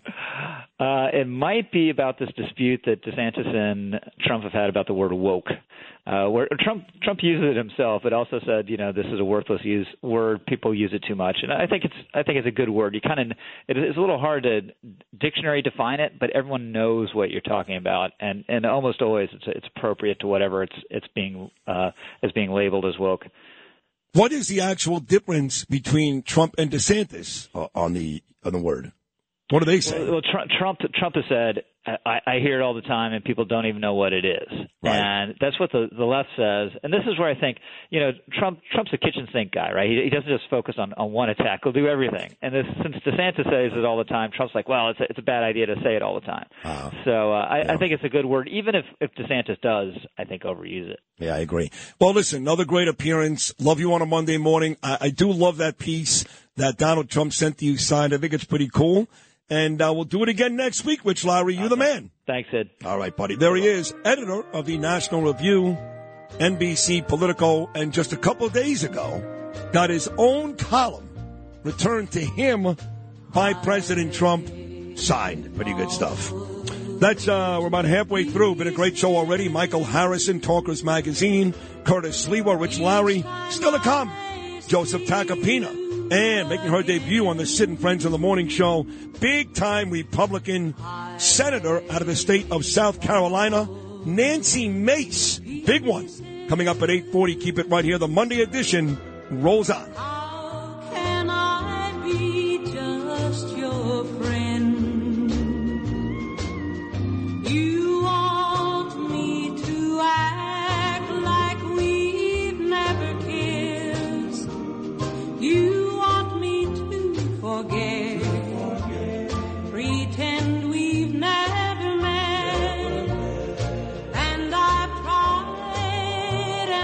I think I said Senator Congresswoman Nancy Mace coming up at 840. We'll be right back.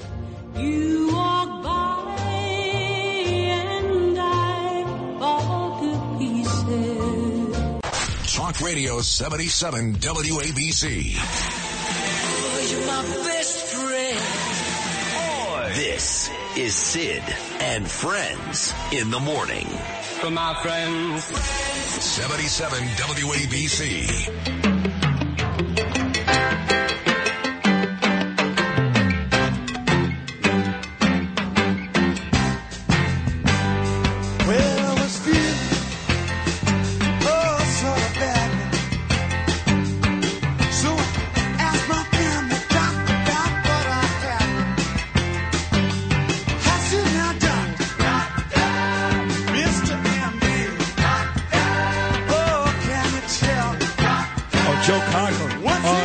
Joe Cocker. And the Grateful Dead. Yeah. Is that right? Yeah. yeah. 807 on your Monday morning, hour number three of Sid and Friends in the morning. I'm playing a bit injured today, but um, here you had a great two hours. Michael Harrison, Curtis Sliwa, Rich Lowry.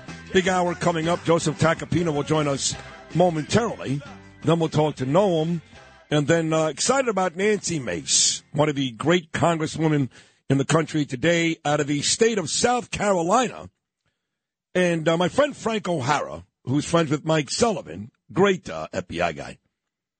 I think he was. I don't even know. He, he went after the mob. I don't know. So he's the guy that actually reached out to Nancy. Because remember last week, I went after Matt and all that and whatever. Because I wanted Tim Scott and Nikki Haley. So O'Hara texted me that day. He goes, I get you all those people. I said, great. And it wasn't two hours later that I got a text on my cell phone from a South Carolina number, and it's Nancy Mace. So we had a conversation. On that day, that was the day when the House passed the debt ceiling bill. Now, of course, it's also passed the Senate, but that day it just passed the House. And the day before, I had Larry Kudlow on, and Larry loved the bill. Didn't love it. Larry liked the bill. Said, look, Kevin McCarthy did the best he could. This is a step in the right direction. We'll take it. And I figured Nancy Mace would feel the same way. So I'm like, hey, how about that bill? She goes, it sucks. The bill effing sucks. She actually cursed. I'm like, whoa, whoa, whoa. Wow, okay. Yeah. But Larry Kudlow, she's like, oh, Larry Kudlow. That's what I do, you know. I speak to someone. Larry Kudlow thought it was great. So she couldn't wait to come on and tell me why the bill sucks. She's in the same camp as Chip Roy and Marjorie Taylor Greene and Matt Gaetz and all those psychos. And she's going to come on at 840 and um, tell us a whole bunch of stuff, you know. All of her friends were in Iowa this weekend, both uh, Tim Scott out of South Carolina and Nikki Haley out of South Carolina. But my favorite part of today's show has to be, besides Michael Harrison telling the world how great I was at 645, was Tim Scott later on this morning is going to be on The View. Now, last week, Joy Behar, the most detestable, unlikable, dumbest lady in the history, not currently, in the history of television, the most unfunny comedian, actually went on The View and said, get ready for this, Tim Scott and Clarence Thomas don't know what it's like to be black in America today. This from a white Jewish yenta. Tim Scott doesn't know what it's like to be black in America today. You can't make this up. This is uh, Joy Behar last week, cut number 11, going after Scott, who ironically will be on with Joy Behar and that whole crew of horrible ladies on The View later on this morning. Lewis, cut number 11. And he's one of these guys who, you know, he's like Clarence Thomas, black Republican who believes in pulling yourself by your bootstraps, rather than, to me, understanding the systemic racism that African Americans face in this country Sure. and other minorities. He doesn't get it. He doesn't get Neither it. does uh, Clarence. They don't get it. And that's why they're Republicans. Sure. So you, you need to listen to me, white Jewish yenta. I'm going to tell you what it's like to be black in America today. Tim Scott did kind of address that over the weekend when he talked about this country being a land of opportunity, not oppression, Joy. Tim Scott, cut number 10. Number 10, Lewis. Our nation faces one of the greatest threats we've seen in my lifetime. It is this culture of grievance and the drug of victimhood that is spreading like a cancer across this nation. America is not a land of oppression. America is the land of opportunity, without any question. We must celebrate our founding fathers for the geniuses that they were and never, never cancel our founding fathers. I like this guy. He has no chance of being president, but Secretary of State, some big cabinet position, whether it's Trump or DeSantis, Tim Scott is just about guaranteed that. And he's right. I mean, if Sid Rosenberg can be a big time radio host, the biggest, I'm the biggest. If Joseph Tacopina can be the most celebrated defense attorney in the world, you bet your ass this is a great country. Right, Tak? Absolutely. the, the odds of Godzilla conquering New York were higher than either of those last two statements. A testament, of course, uh, all seriousness to the hard work, and you have become that guy. And we've been over this a million times. I'm so proud of you. The audience loves you. I do want to ask you one thing, Tack, before we get to some sports. I want to get to sports today about uh, Trump. Only one. I know the grand jury is set to uh, take a look at the uh, Docs case this week. Yes. Any traction there? I mean, any of these cases against Donald Trump, your client, gaining any traction? Look, Who knows what's happening behind closed doors, like with Alvin Bragg, when we all thought there's no way anyone in their right mind could ever bring an indictment. Um, you know, it, it's a different matrix. It's a different set of, of, of guidelines when it comes to Donald Trump. It's you know if if someone is being accused or there's an investigation going, normally the evidence takes you in the direction of charging decisions. With Donald Trump, it's the name that takes you in the direction of charging decisions, and then you look for evidence to sort of support it. The documents case, I have no idea how they're going to allege a, a, a crime, a federal crime against Donald Trump. I just don't. Um, but we have to wait and see. I mean, I think the president has gone on and said he thinks that they're gearing up to indict him again uh, in that case. But it's it's to me, it's something that is an unbelievable. It, it's now weaponization of the justice system coming full circle. And Right. we've said this, Sid. I talked about it during the Bragg investigation. And now here comes the consequences. Now we're hearing about a bribery, criminal bribery investigation into President Joe Biden. So here we go. This is what's now what the justice system is going to be used for. The guys on the right are going to want the guys on the left Right, to be indicted. right, so right. we'll go get a prosecutor that's on the left. The guys on the left are going to go want to get a you know a a Republican prosecutor, so they'll find one of their prosecutors. I mean, it's it's it's it's a, a nightmare. It's an absolute nightmare, and it's so bad for our country and really what the justice system is about, which was always independent and stood stood on its own two feet, regardless. It was nonpartisan. It really was a nonpartisan system. Even when I started as a prosecutor, uh, Sid, many years ago, and as a defense lawyer, I've never seen anything like we've seen in the last few years. In your two cases, uh, your setback in court December, the Alvin Bragg case.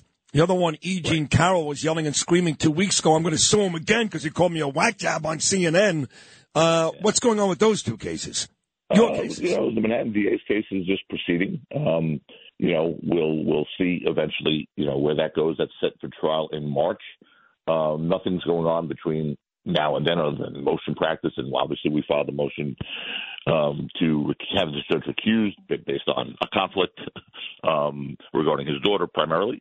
Um, as far as Carroll's case, look, that, that additional claim of defamation, it's the litigation sort of privilege. so he's saying what he said in court, and- and there's no final judgment yet. So there is an appeal, you know, that's pending, and there's no final judgment entered yet. So whatever he says between here and there, between now and then, is covered by the same things he said in court and and whatnot. So it's it's it's it's sort of you know piling on to something that's already been um, you know um, litigated to a degree. So there's no way that's going to wind up with a, an additional claim of defamation or additional trial. Quite frankly, the jury discredited her when it came to the only allegation she made, rape.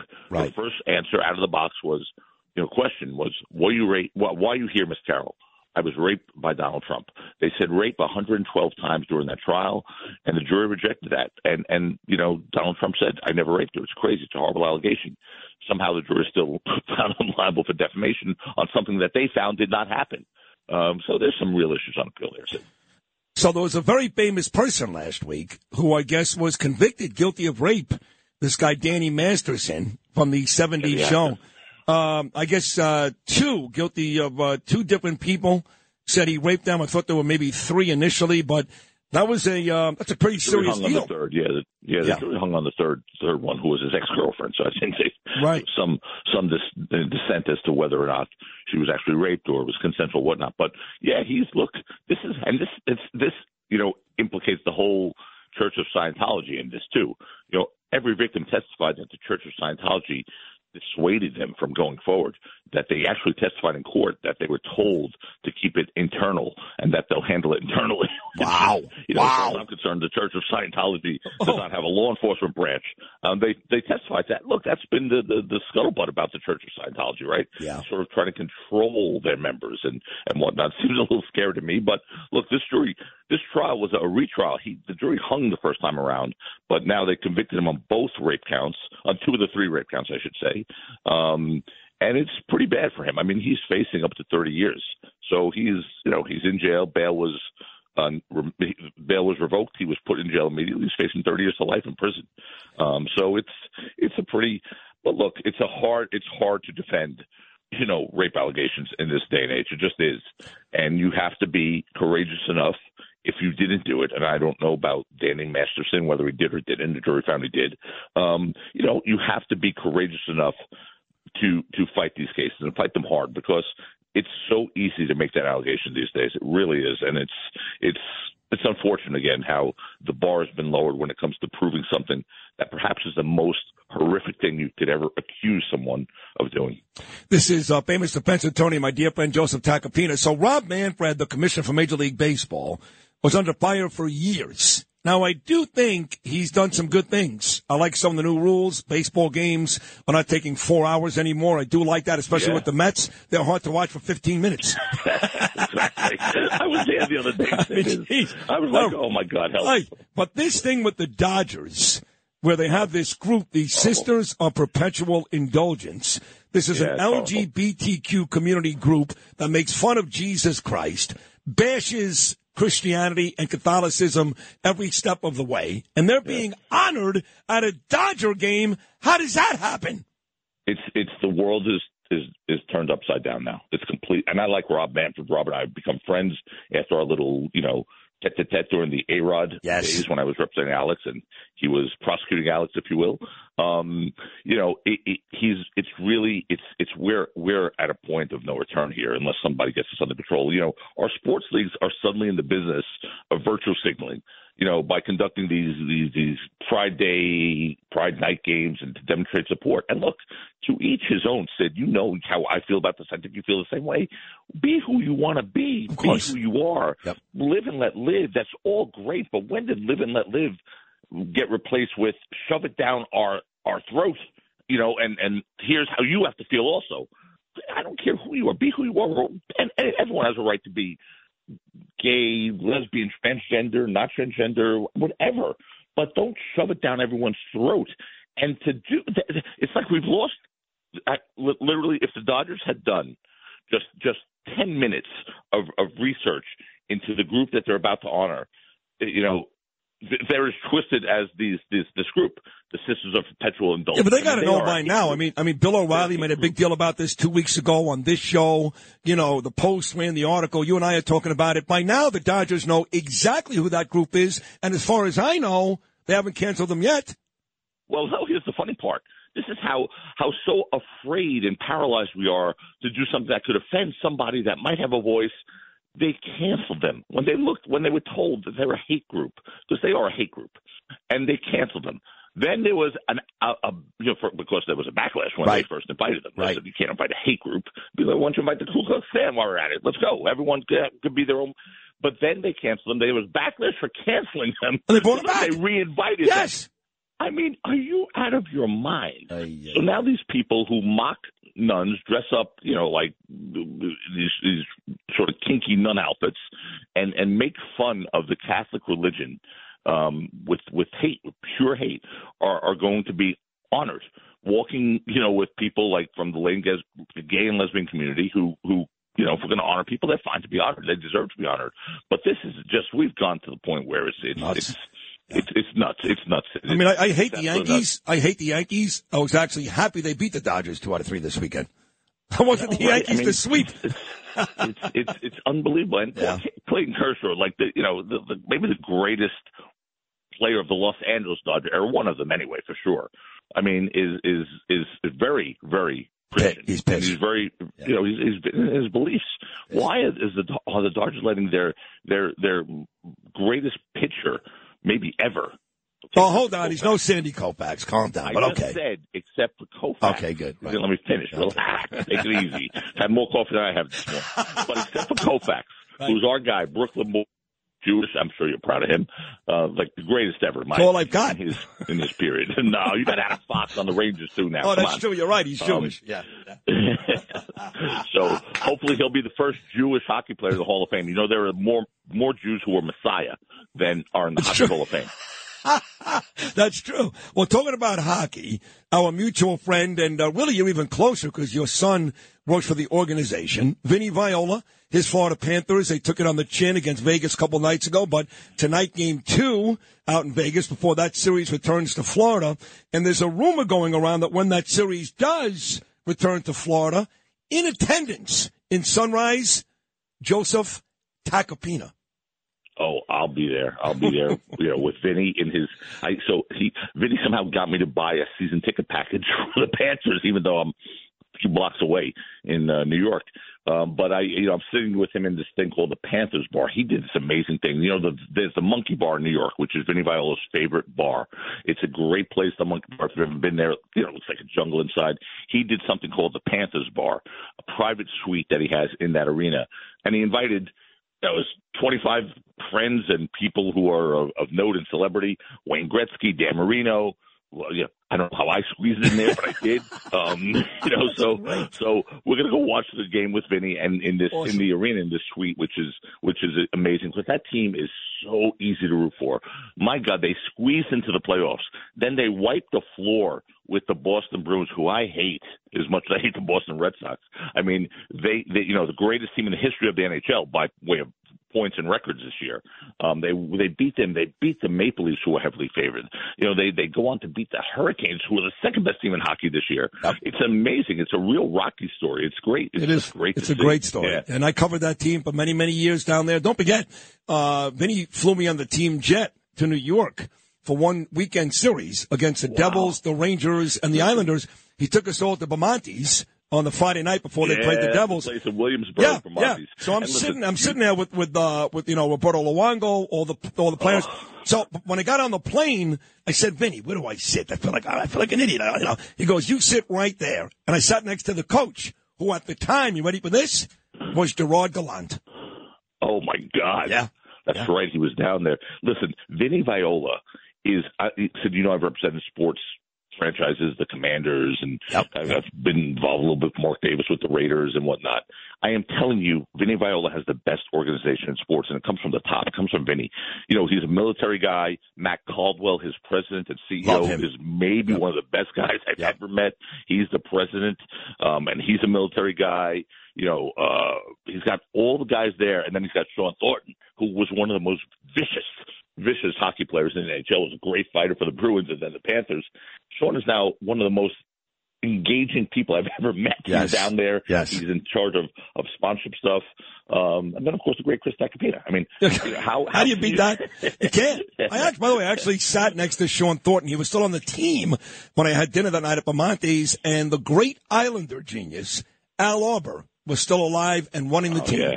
yeah, yeah. Yeah, Vinny's hired some great people. Great. Yeah. Yeah, He, does, he finds great people, people like-minded to him, and and they run an amazing, amazing organization. And I still think, look, that game was five to five to two or whatever, five to two, but but it is it's it wasn't even close to that. That was a very hard fought No, it was 2-2. game. Yeah, it was a tough and game. The, the people he's gotten there again, Michael Caceres and and Bryce How- Howeg. I mean, he's got some great, great, great people running that organization. That's why they're so successful. And, and he Vinny rebuilt that thing from near death. I mean, South Florida is not exactly a hockey hotbed. But now, you know, you look at that stadium, look at that arena. It's, Yeah. it's packed, and, and the Panthers have made a mark. No, they're great. I'll give one quick story. So Vinny walks up to me and Danielle because we went to almost uh, you know, probably about thirty games from the Lexus Club, you know, and he goes, um, uh, Danielle, I'm taking Sid to New York, and uh, Danielle goes, "You're doing what?" He goes, "I'm taking Sid on the plane with the team to New York. We lived in Florida." She goes, "No, you're not. Are you crazy?" So he looked at her like, "You don't understand. I'm Vinny Viola." She's like. I don't care who you are. You know Danielle. so she did relent, and I did go. But the initial, he was like, he was floored because he figured she to be like, "Oh yeah, great." Go. She's like, "No, you're not." He's not going anywhere with you. it's a good time. Hey, listen, I love you. Another great appearance. next time around, we have to talk. There's something that's boiling my blood. Is this this CUNY law graduate who who's who spread hate? This Fatima Muhammad, whatever. It's disgusting what happened, and it's disgusting how it was how it was allowed to happen. And I would have stood up if I was the dean. I would have grabbed her by her little the strings on her little hat there and pulled her back. I, mean, I agree. God. but that's that's for another time. We don't. Well, I've been saying, I've been saying for a couple of days, they need to fire today. I said this last Wednesday. They need to fire the dean of the law school, uh, Suda Sealy. I believe that's her name. Yeah, She should have been fired because she stood up and applauded this girl. applauded. How do you applaud? I mean, I mean, saying that the, and all of NYPD is fascist. First of all, fascism is you know if you really understand the definition of fascism and what that meant in the history of this world, you you you're a moron. If you compare what fascists did to what the NYPD does. Number one. Number two, to say that the law is a manifestation of white supremacy in this country is so disgusting. I mean, if a, if if someone who were white got up and said the law is a manifestation of you know Muslim supremacy or Muslim hate crimes or I mean, it's it's just unbelievable. The double standards that are alive and well just these days. I are- know. are are, sickening. Are sickening. Well, you got to fix it. You're an attorney, so we're counting on you. All Well, the pressure's on you. No, no problem. Give it to me. I like that. Uh, I you like were great again today, brother. Joseph. Thank you, buddy. Thank you, thank you, thank you. All right, love you, sir. Great job. Love you. Joseph Tacopina covered a whole bunch of good stuff there. My man, Joe Tacopina. Great job. We'll take a short break. Congresswoman out of the great state of South Carolina, Nancy Mace, makes her debut on this program. She's all excited. So are we. More of Sid and Friends in the morning right after this. She said,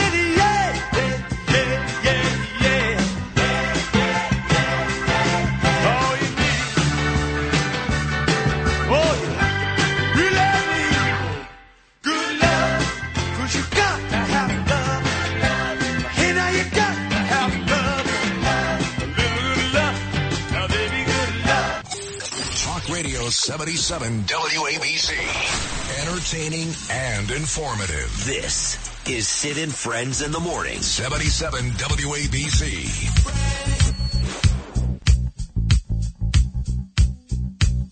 Hello, Sid.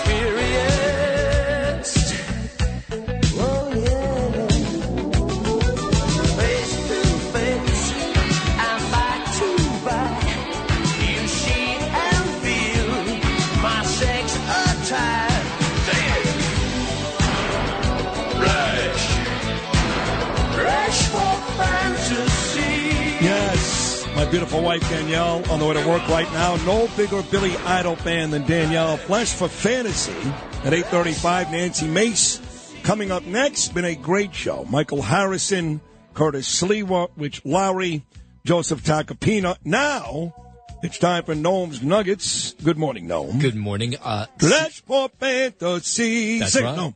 You like Billy Idol? uh, yeah, I like Billy Idol. Yeah.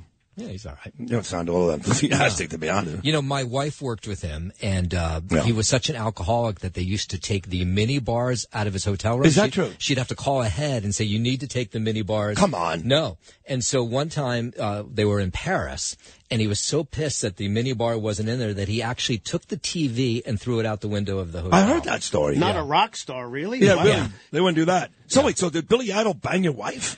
Uh, you'd have to call her and ask her. I don't Get I her don't on the phone. I, uh, Oh. Justin, get her on the phone. Now we need a quiz for no. Yeah. Well, if you're going to take the mini bar out, now what? I don't. I know what I'm going to do after this. I'll tell you right now. Hey, where's that man Laden? Uh, I'll show him. Yeah. Yeah. Uh, what do you got there? You got a game today? I do. So, uh, Florida eighth grader Dev Shah won the 2023 Scripps National Spelling Bee on Friday. He correctly spelled psammophile. P S A M M O P H I L E psammophile? Yeah, you did. Is Okay. correct. All right. What does that Uh, it is a organism that thrives in sandy soil. Yeah. I just made that up. I know. Yeah. Sounds like him. Oh, It sounded right though, didn't it? I just saw a picture of Governor Hochul and Mets owner Steve Cohen as he tries to revive his seemingly dead for the moment casino bid. Okay, what's uh, what's the next one? So, Yeah. I wanted to see if you guys could pass the very first test. Oh, I like this. The students take to get into a spelling bee, and this is for eighth graders. Eighth graders. Yeah. Right. Okay. About our level. So we'll This start gonna be with embarrassing. Have a We'll, good time. You guys have a good time. we'll start with you, Justin. Your word is apparatus. Apparatus. Apparatus. Apparatus. Am I allowed to do the whole thing where I make? Why are you doing that? Apparatus. All right, A P P A. One R or two R's? One R. A T T U S. No. Not even close. No, that's right. That's correct. You Nailed got it. Is that right? Yes, he said it right. That's Nailed right. it. Apparatus. Uh, you let him cheat. It's two T's. He's way too stupid to know You that. said two T's? No, you said one T. I no, he said two T's. You said- no, I no, said no, one you said T. two Wait. T's. You didn't. You You said said two. two T's. I said that one of the letters has No, one. no, no, no. one- You said oh. two T's. No. Two T's. Yeah, correct. Okay, so you're wrong. Yeah, he's wrong. All right, whatever. Screw this game. Screw your Okay, game. Sydney. Yeah. Your word is um, con- uh, curriculum. Curriculum. Mm-hmm. All right. Curriculum. C. Mm-hmm. U. Right. Two R's. Right. I. Mm-hmm. C. U. L. U. M. Curriculum. That's right. Oh. Look at that. Nice. Okay. Okay. Nice. Um, Lou, Yes. your word is authenticate. Hold on a second. Hey, Nancy, where'd you go? I would have given that word to Nancy That, Mace. that wasn't Nancy. Okay. That was Then Ch- you that, go. That was Chaz calling a day early. Oh, Chaz is a day early? yeah, he was calling All a day early. Chaz Palminteri's on tomorrow. yeah. hey, Chaz, spell apparatus. Is he okay with coming on tomorrow? yeah, he's going to call back tomorrow. All right, go ahead, Lewis. Go Now ahead. you just can't leave. Yeah. Okay. okay. What's my What's my word now? Uh, what was your word? I already forgot. Authenticate. Uh, your word is authenticate. Okay. A U T H E N T I C A T E. That's right. That's right. Yes. That's right. Why would you? Okay, his word was ten times easier than my word. Oh, no, no, my word was even easier. words. No, it's not. Okay, um. Justin Ellick. let's One see if more you can do- round. Here we go. This is an appropriate word for you. Your word Game is is anti-Semitic. Your word is derelict. Derelict. Yeah, That's easy. Appropriate. All right, this this actually is Nancy Mace, though, Lewis. Will you please grab the phone while I spell while I Why spell you get it? Why you get it wrong? Yeah. Well, can I please have the word again? It is derelict. Would you like me to use it in a s- No. sentence? Derelict. Justin Ellick is a derelict. Derelict. Yes. D E R E L I C T. That's right. That is right. Thank you. All right. All right. One it. more. If I get this right, Justin loses. Sydney, your word is carburetor. Carburetor. Carburetor. Mm-hmm. You got this. I don't think I do. I swear to God. This is C a hard A R. B. O R A T O R. Oh. Justin thought I was right. Yeah. E E R at the end. No. You are? It's C A R Right. B U R E T O R. Is that right? Yeah. Stupid. Yeah, yeah. All right. Well, if Lou Well, gets this right, Lou wins. that's If right. not, Are you ready, Nancy Lou? There we uh, go. Um, yes, I think I'm ready. Your word, uh, eighth grade word, is blasphemous. oh, that's too oh, easy. God. Oh, look at them crying already. What a I'm gonna dick blow them you out are, of I use that word every day. Yes. B L A S. Say F, F, F, F, F. Say D, uh, uh, say F. B L A S P H Oh. E M O U S.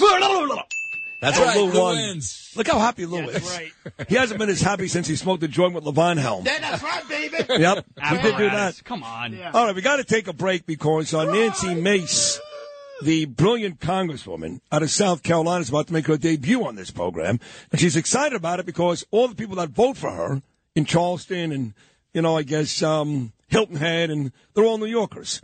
So she owes her victory to me, basically. That sounds bla- Yeah. blasphemous to me. See what you did there? I think I can't get Talk Radio 77 WABC. Sid and Friends in the Morning. 77 WABC.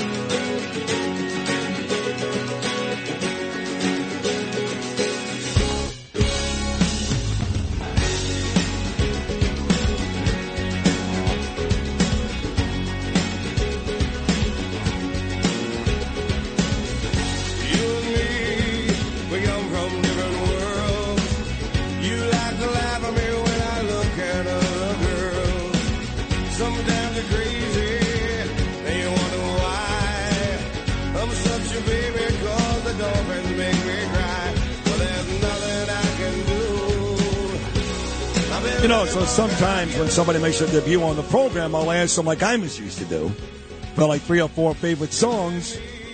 So I say to Nancy, what do you like, you know? So it turns out she's a big alternative rock fan. like Rage Against the Machine. All right. Yeah.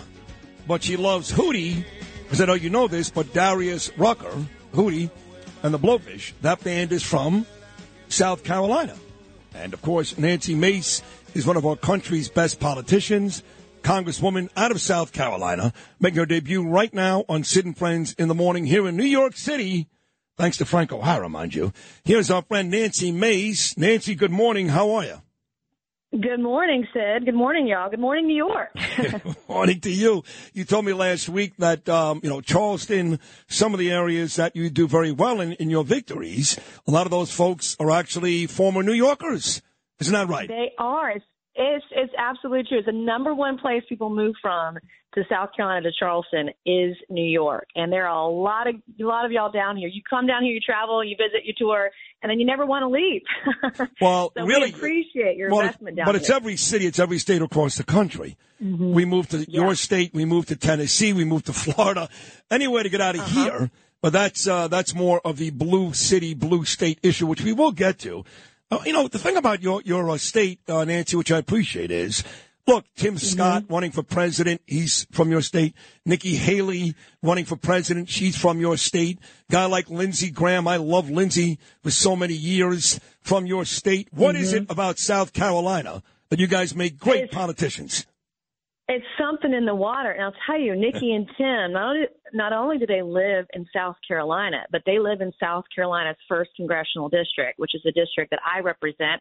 I go to church with Tim. I'm friends with Nikki. Wow. and then Trump's uh, director in South Carolina is my campaign manager. It's like this one giant love triangle down here. But we we produce great leaders for our nation, and I just think it's the water. Maybe something we're drinking in the water, but um, it's pretty awesome to see that kind of leadership in the presidential election. It's very cool. Yeah, so uh, you're a Trump uh, supporter then, yes? Am I what? A Trump supporter? Yes. Well, he I, I worked for him in 2016 in his Right. first race. Right. Uh, he and I don't always see eye to eye. there are a lot of uh, stories about that in the press, but um, I appreciate obviously his policies, his politics. They were great for the country. We had tax cuts. We had the lowest unemployment rate in the nation in nation's recent history when he was president. Uh, he was a good leader in that regard. He really was. So when I spoke to you last week, I told you the day before, I spoke to Larry Kudlow, who also worked for the president. You know that. Uh-huh. And uh, we talked specifically about the debt ceiling bill. And Larry Mhm. said, listen, Sid, it's unrealistic to believe in the first shot you're going to get everything you want. To be honest, he said, I think Kevin McCarthy did a really, really good job and got us a lot of stuff, including a two year wait on increasing spending that most people couldn't get. So was it perfect? No, but it's a step in the right direction. Mm-hmm. So then I speak to you and I'm like, oh, she's going to agree with Larry. and you're like, that was an effing horrible bill. yeah, I mean, it, truly, it was effing horrible, Bill. And you were told that you were going to get spending cuts. You were told that it was going to cut the deficit. But when you look at the underlying numbers and you realize that it's going to add $17.3 trillion to the debt over the next decade, what did we actually get for that? Because we're Biden is signing into law record high levels of spending set during the COVID era. And so when I looked at the bill, I read it. I read it twice. I then tweeted about it. I stirred the pot last week because everyone thought I would be with the, you know, with the rest of the chamber, but it ended up more Democrats voted it for it than Republicans because they read the bill. They saw what was in it. They saw the debt that we're putting on your kids and your grandkids. And we just, if you're going to make a cut, then make a cut and tell people the truth. And that's not what, that's not the bill of good- goods that you were sold in D.C. last week. But is it realistic to think if you're going to make a cut, make a cut? I mean, there's another side that has to agree on that. That you don't really believe, and I know, and I, and I heard Chip Roy and Matt and, and um, Marjorie Yeah. Taylor, and they're saying pretty much what you said. But you realize there's another side that has to agree. I mean, did you did you really believe in your heart of hearts you would get all that on the first try? Well, you have to give some things up. I mean, you have to negotiate, you have to build consensus. But Republicans gave away everything. And when they say, well, it does X, then you find out two pages later it does Y and there's a loophole, right? And so there are loopholes. There's so many loopholes in this thing, it'll make your head spin. And so, like, I I went to the Citadel. I was the first woman to graduate from the Citadel, the Military College of South Carolina. And they taught us that a cadet doesn't lie, cheat, or steal, or tolerate those who do. I was the opposite of Marjorie Taylor Greene last week. Chip Roy was a great leader uh, in telling the folks, telling Americans what was truthful. So was Mike Lee and Senator Rand Paul, because we didn't want to lie to the American people about what was in this thing and what wasn't. And when you read the fine print and you're just like, oh my gosh, I can't go along with this, and you have to negotiate. But Democrats got everything that they wanted and then some. And there's got to be some give and take and some negotiation and some consensus building, but that's not what this was at all, in my opinion. Well, some people, Nancy, are so mad at Kevin McCarthy, Mm-hmm. they want that seat vacated. Are you going that far? No, I'm not. I think that's premature at this point, but it's going to be problematic towards the end of the year when we look at the appropriations process and what Republicans promised would happen. And, you know, there'll be some, probably some good bills that pass out of the House, but when they get to the Senate, because it wasn't put in writing, it wasn't put in the bill, it wasn't put in a contract in black and white, signed, you know, by Congress to say, hey, we're going to do this. And when people see that there are so many ways to get around the caps, there are so many loopholes, they're going to realize that they were sold a bill of goods that was false. And we shouldn't lie to the American people. We should tell the truth. And already there are senators that are trying to uh, ma- manufacture emergencies, whether it's spending in Ukraine or military defense spending, trying to find um, supplemental emergency spending measures to go around the fake spending caps that are in the bill. They're already doing it. And so I think by the end of the year, when we see what really truly happened, people will realize they were fleeced. This is the great Congresswoman out of South Carolina, Nancy Mace, who will announce her run for the presidency in four years because they all do it, whether it's Graham or Scott or somebody. Um, tell me this. When you first saw Biden fall off the stage, the Air Force Academy, what were you, what was your first thought? Was it, oh my God, I hope he's okay? Was it, oh, here we go again. Here comes Kamala. What was your first thought? As a mom, I winced, right? I mean, that's you're looking at a grandparent, or I'm I'm thinking about my own father, who's 82 years old, and he has, has trouble with walking too, like that. But I winced because I said, you know, I looked at that and I said, my gosh, I know how hard it is for my elderly family members to get around. And this is the president of the United States. This is the image that we're projecting domestically and abroad and around the world. This image of weakness. And he may be very smart, be with it on some days, but then on other days, he's just not. And I don't believe that's what the American people want. And when you look at the polling, even within Democrats, 60% or so don't want him to run again. I mean, he should be enjoying his days, looking at the surf, enjoying retirement. Um, we need a leader who's going to be strong because you got China on our tail, you got Russia on our tail, Iran. We found out there are possibly nuclear bunkers that they've got deeper underground than we thought previously. Saudi Arabia is cutting their oil production this summer. We need someone who can negotiate with folks who are not our allies right now, who are adversaries. And you don't get that much confidence and hope in a guy like Joe Biden right now. So- I feel bad for him, honestly. You do. You feel bad for him. So if you feel, Yeah, ba- I feel bad. so if you feel badly for him, then uh, his Mm-hmm. wife, Dr. Jill, Doctor of Nothing, by the way, Dr. Jill, that's spousal abuse. No, got to be spousal well, abuse. I mean, you look at I just I look at how we're trying to take care of our family and our elderly and our family, and we're just you know the fact that you know he's this is happening. He's made it forced to stand on stage. He tripped over some sandbags like that, possibly injured. He hit his head on the helicopter on the way out. I mean, I just you know it's really sad to watch. It's hard to watch. You know, as a mom with, parents that are older and aging, like it's very difficult to watch. so are you a fan of the Gamecocks or the Clemson Tigers? Oh goodness, I love the Citadel. Oh, I know it's a great school. we don't yeah. Yeah, great school. I'm not going to take a side because our the fans of both teams they love their teams. I love the Waffle House. How about that? I'm a high school dropout. I dropped out of out of high school when I was 17. My first job was at the Waffle House, and if they had a football team, I'd be there. But uh, Is that love, right? You're a you high know- school dropout? Yeah, I dropped out of high school at 17. Sure did. Wow. Became a. My father said, if you're going to stop going to school, you got to start going to work. And I took up a job as a Waffle House waitress on the side of the interstate. Waffle House, great place, great place. Yeah. We, we've all Especially stopped there. great after midnight. That's where all the good stories are. You know, there's a great New York Giant player. He's a Hall of Famer for Mhm. many, many years, and his name is Harry Carson. And he went to South Carolina State, a little school, right off of I-95, Really? I think. Uh-huh. Yeah, yeah. You know that school, right? Uh-huh. Yes, yes. You guys are loaded with Sure great colleges, a lot of places that sell fireworks, waffle houses. Everywhere, every every interstate uh, exit has got a Waffle House. It's amazing. it is. It's a great state. And then you get like Hilton Head, Myrtle Beach, like Mm-hmm. all these really beautiful areas. I know Charleston's a lovely town too. My wife and I love that show. Um, uh, so, uh, what is it? Uh, Southern Charm on the Bravo. you know Southern those, Charm. and you know those Mhm. guys, right? Yeah, I know. I know a few of them. Sure do. Uh, it's a it's a fun show. It put Charleston on the map, and uh, we have good food, good cocktails, good golf, good surf. I'm actually watching surfers and dolphins right now uh, before I head up to DC for whatever uh, week we have this week for votes. But um, it's a beautiful place. You know, it's funny. You say it, put it on the map, and you're right about that. But you know what really put Charleston on the map, and it's devastating and sad, was Dylann Roof, Yeah. Right? Yep. Is that fair to What say? Horrific, horrific. Yes, what a horrific time. He was a white supremacist, lived in the middle of say Columbia, and bought a gun. Shouldn't have been able to do that because of his uh, cr- criminal record, but came down to Charleston and murdered nine black church members at Mother Emanuel eight years ago um, this month, and uh, terrible time in our state's history. But um, that's one of the reasons that I've been very passionate about violence, especially gun violence. I'm a Second Amendment person.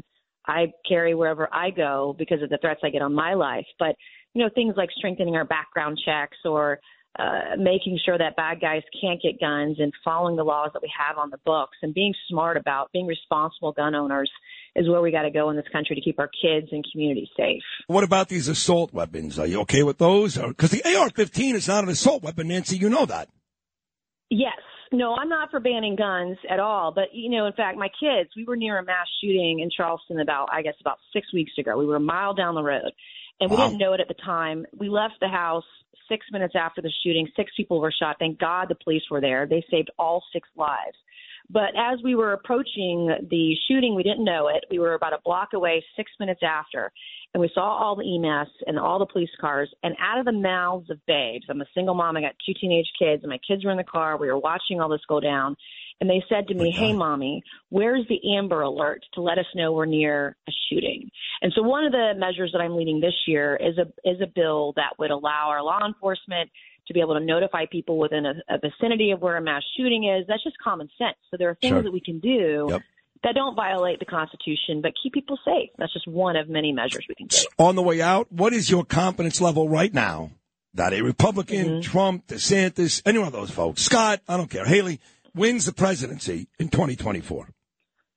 I think it's. I think we're playing jump ball in 24. Uh, I think Wow. it's going to be a total toss-up, 50-50, which is why it's going to be so important that we have a ticket that not only appeals to conservatives and MAGA and Republicans. We need a ticket that will appeal to independents, centrist, moderates, folks that are that are not always with us, but that will vote with us with the right policies. And so um, I'm looking forward to a vigorous primary. We'll see what you know happens over the next couple months. And South Carolina's first in the in the South. Yep. And so I imagine they're all going to be coming through. They'll do Iowa, New Hampshire, and then South Carolina. So cool. Hearing what they have to say, but we got to have a strong ticket, a very strong ticket to win in 24. Well, you were an amazing guest. You were an amazing guest. Thank you. Amazing. So when all the uh, folks come to South Carolina, will you come back with me?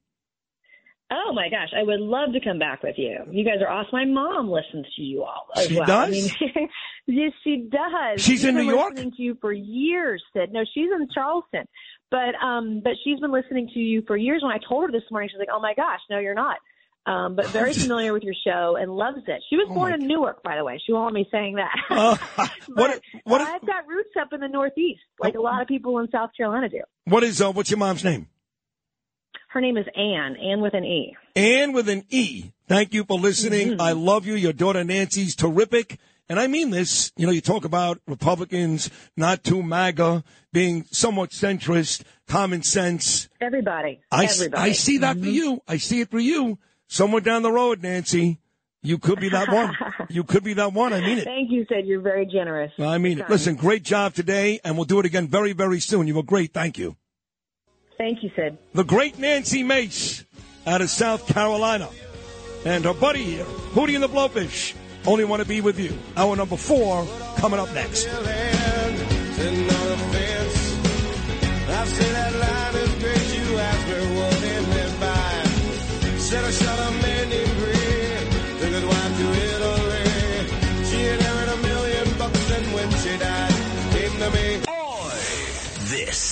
by. Sid and Friends in the morning.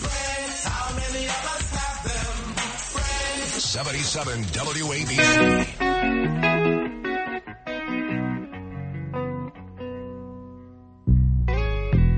Day after day, I'm more confused.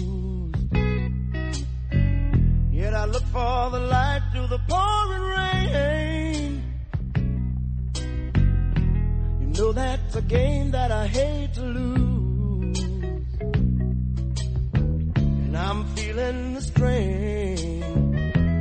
Ain't it a shame? Oh, give me the beat, boys, and free my soul. I wanna get lost in your rock and roll and drift away. Oh, give me the beat, boys, and free my soul. I wanna get lost in your rock and roll and drift away. Wow, it's been a great show.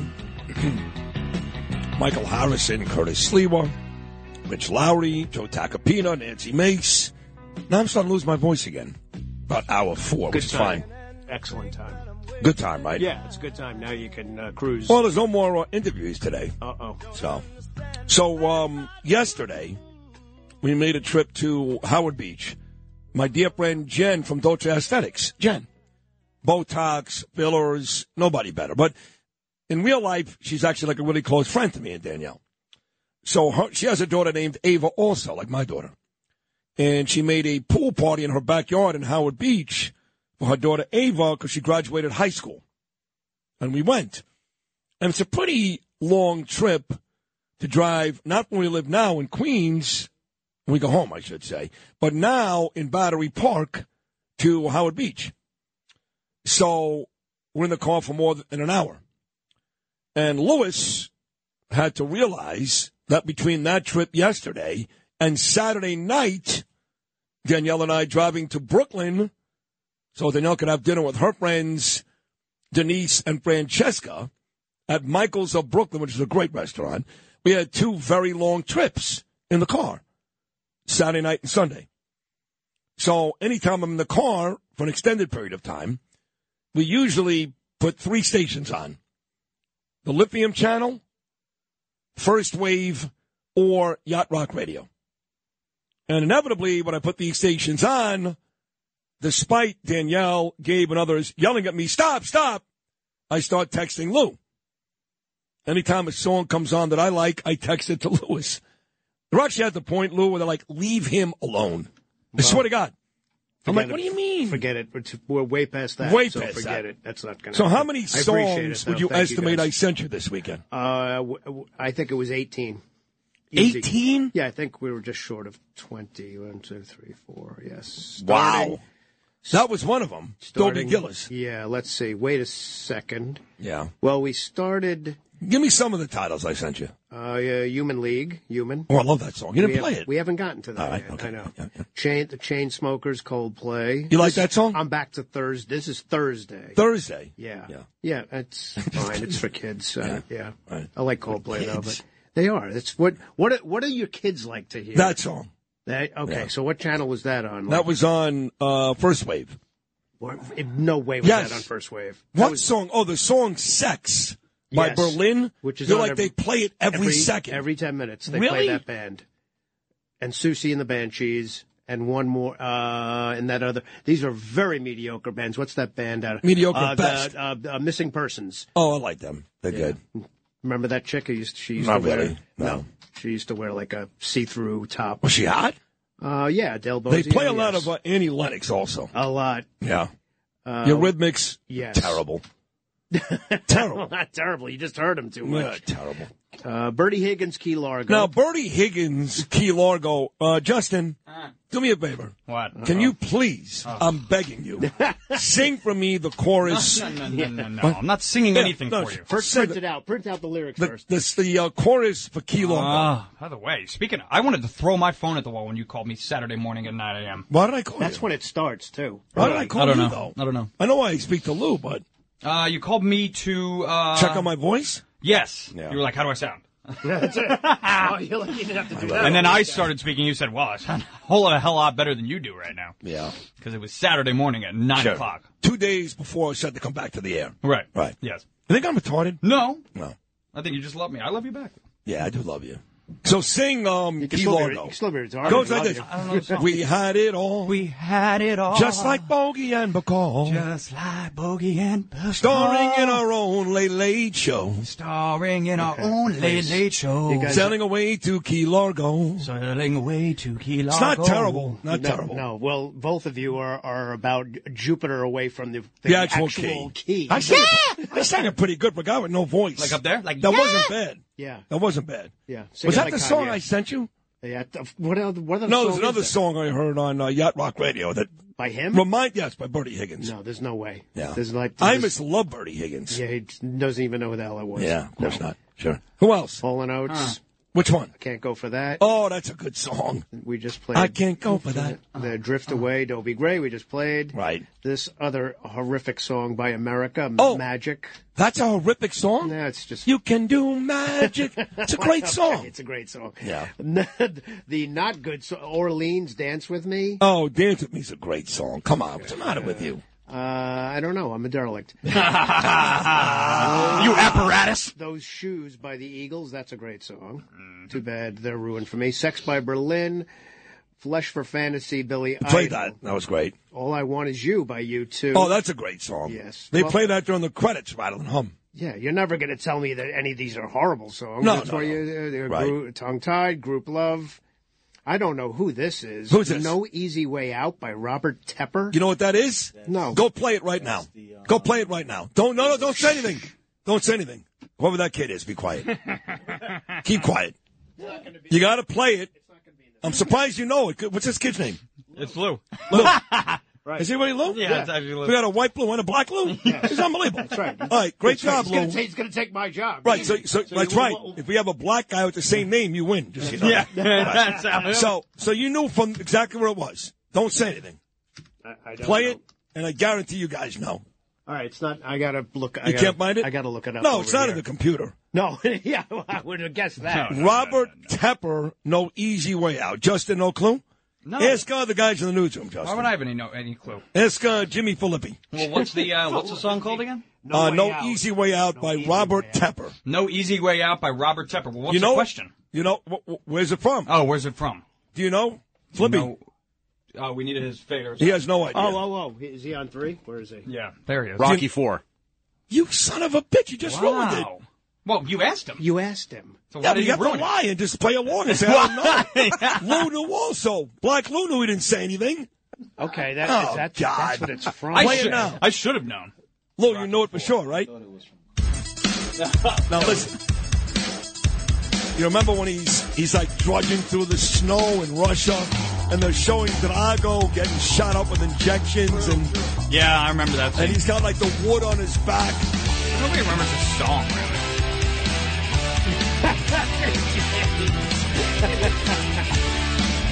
I can't believe Philippi knew that. Wait, when he sings, you'll know. Look. Okay, all right.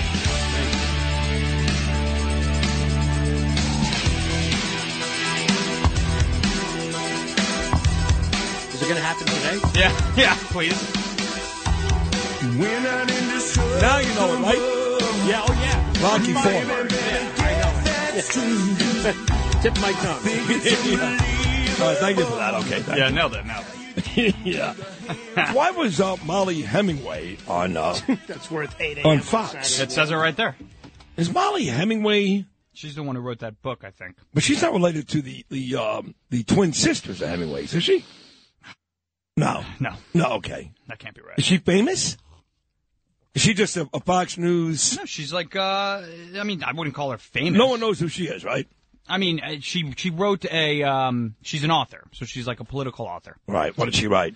What did she write? Uh, well, she's a conservative author. Let's see what she wrote. Um, I don't know. Uh, She says uh, we can cover up Biden's issues, but the world is watching.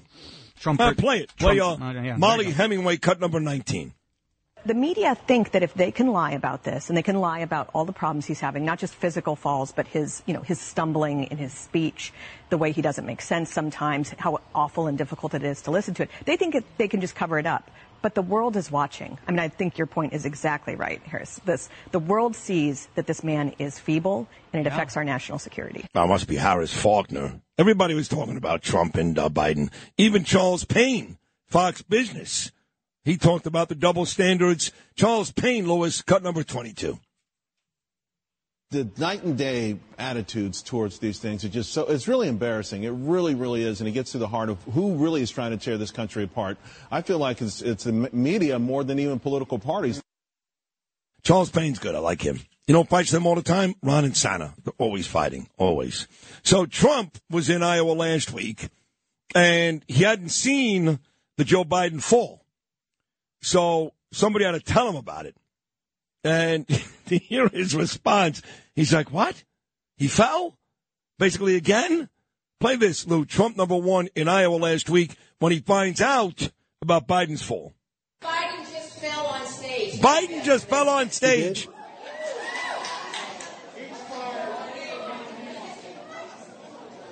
He just fell on what stage? He's down at uh, Colorado Springs doing that commencement. He's at the Air Force Academy. He actually fell down? Well, I hope he wasn't hurt. I hope he wasn't hurt.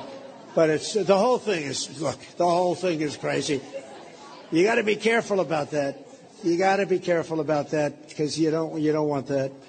Even if you have to tiptoe down a ramp. I love that. He felt badly that for a second. Not good. Not good. But then he goes on with Sean Hannity and he goes, that was a really bad fall. That was a really bad fall. Trump cut number two. I want to start with the current president. Um, did you see the video of when he fell? And, and did you see the video? He actually said, uh, by the way, I met with, um, who are those guys that are going to fly over shortly? Yeah. Yeah, that's your president uh, was right not, now. Not too good. It's sad. It's sad. It's not, you know, it's, uh, they're representing, we are all representing the country. You become president and uh, you're sort of not allowed to do that, but it's happened. It's happened and it's happened pretty badly. Uh, we won't go into it, but we all know the ones and they, uh, they count those acts, you know, they never forget. But that was a bad fall. He goes on to talk about how uh, DeSantis, you know, DeSantis's polling numbers still not great, even though he officially announced he's running for president. Yes, right now DeSantis is in second, but Donald Trump seems to think second place is short lived for Ron DeSantis, and it will get worse. More of Trump and Hannity, courtesy of Hannity, courtesy of Fox News, cut number three. You really go after the one who's second. And I think the one who's second is going down so much and so rapidly that I don't think he's going to be second that much longer. I think he's going to be third or fourth. He had a very bad day today. He got very angry at the press. You're not allowed to get angry at the press. let me, let me. At the fake news, he got angry. So DeSantis, there's a whole thing going on. Is his name DeSantis or DeSantis? Like, is it Kamala or Kamala? Same thing. So I've heard Ron DeSantis pronounce it both ways. So they go to Ron, they go, Ron, what's your name? Which one is it? Here's his answer, cut number five. There's been some confusion over your last name and the pronunciation, and I'm just wondering to correct the record, what is it? Oh, that's ridiculous, these stupid things. Listen, the way to pronounce my last name, winner. Oh, oh, Oh. I'm stealing that Winner. one. I'm stealing it. Didn't Charlie Sheen say that once, though? He probably stole it from somewhere. Charlie Sheen, right? It's too good of a line to just be original with it, you know? Then he came back at Trump. This is DeSantis getting very tough with Donald Trump, cut number six. You know, if the former president says he can slay the deep state in six months, my question to him would be, well, you already had four years. Why didn't you slay it then? Oh, this is why he's got no chance. That's as tough as he gets.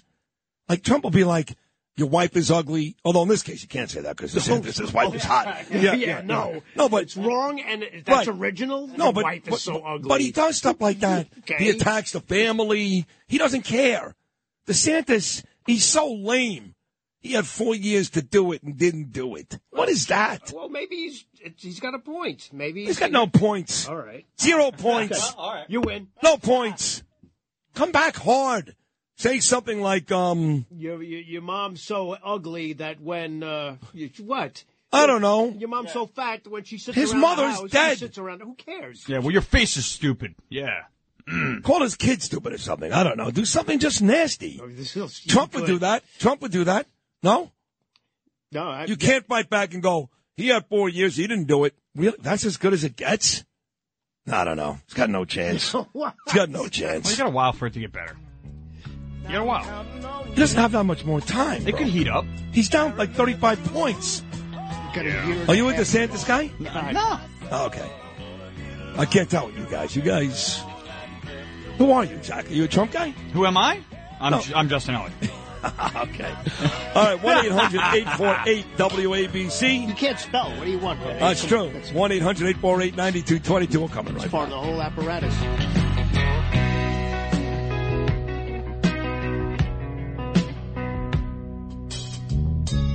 When my mind is free, you know a melody can move me. When I'm feeling blue, the guitar's coming through to soothe me. Thanks for the joy that you've given me. I want you to know I believe in your song. Rhythm and rhyme and harmony. You've helped me along, making me strong. Oh, give me the beat, boys, and free my soul. I wanna get lost in your rock and roll and drift away. Give me the beat, boys, and free my soul. I wanna get lost in your rock and roll and drift away. Talk Radio 77 WABC. This is Sid and Friends in the Morning. Entertaining and informative. Oh, you're my best friend. 77 WABC.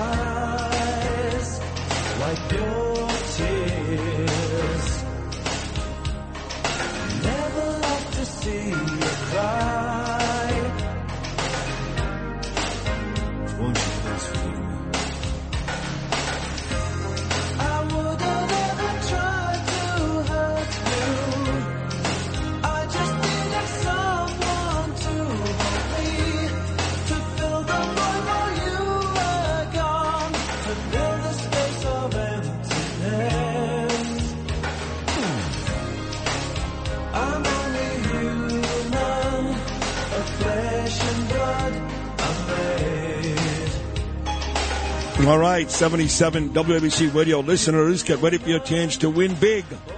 The Paramount Huntington, Long Island, great place, presents an incredible opportunity to experience one of three, write these down, Louis, three extraordinary shows.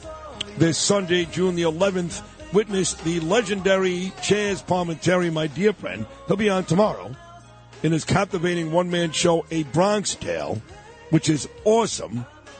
He takes the streets of Bronx as Chaz brings his powerful tale to life on stage. So there you have that. Then, Wait, on- go go to Mickey Mantle. See if he pays your rent. Yeah, kid, his kid. Look at his kid. You got to change you your know, name. that kid, Lilo Brancato, who played Little C, you know, he had the whole incident. He was on drugs. Him and his buddy robbed the house. They shot a cop. Tacopina represented Lilo Brancato. I think I remember that. Yeah, Yes, Tacopina. Yes. So I said to Chaz one day, I said, um, I'm thinking about bringing Lilo on. And he looked angry. And I said, What's up? He goes, I will never, ever, ever talk to that kid or forgive that kid. I said, Wait a second. But the character you played, Sonny, in a Bronx Tale, he was also forgiving. He's like, That was a movie. He will never talk to Brancato again. So that's definitely a lot that went on. Yeah. He didn't. Well, he just shot a cop, and, and you Yeah, know well, now that that's that was what it. it was. So, so I can't even bring him on. Uh, so anyway, you got that. Then on June 13th, you've got the iconic Nancy Wilson from Heart. She takes center stage, delivering an evening of classic hits that'll leave you mesmerized. And next Wednesday, the 14th, the voice of the Moody Blues, Justin, Justin Hayward. Hayward. Yes. Oh my God. You ready for this? Okay, no. Joins forces with five-time Grammy Award winner Christopher Cross. Oh, that's a show for you. This is unbelievable. That's a great show for you. I think I just saw a gasm. I swear to God. Well, I think I saw a Twitch. Yeah, that was something. You won't soon forget all these evenings, pure magic. You're not going to miss any one of these. So if you want to have a chance to win a pair of tickets right now to any one of these three, be the seventh caller at 800-848-9222. And you could be on your way to an unforgettable night of entertainment at the Paramount Huntington, Long Island, 800-848-WABC, caller 7, and those are your choices. Justin, that's me when I call this in one minute. You want all Yeah. three, right? All three are great. The Christopher Cross. I know, that's I crazy. just want to see what shape they look I know. like. I don't see why we can't just give them to Lou. Give them to Lou. I don't care.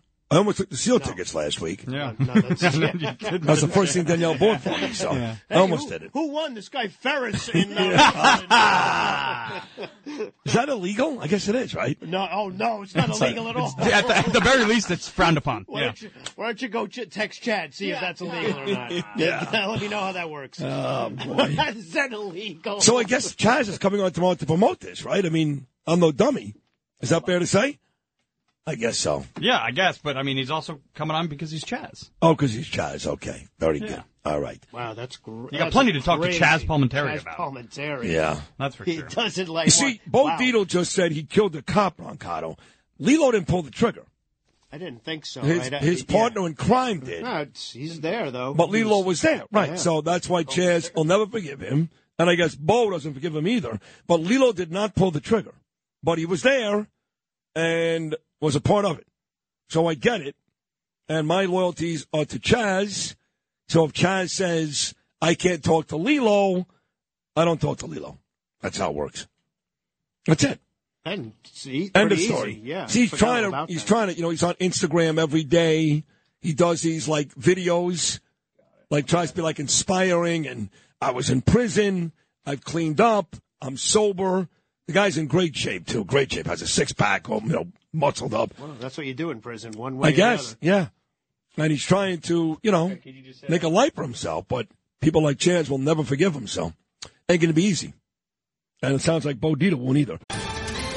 Ohio, ready for some quick mental health facts? Let's go.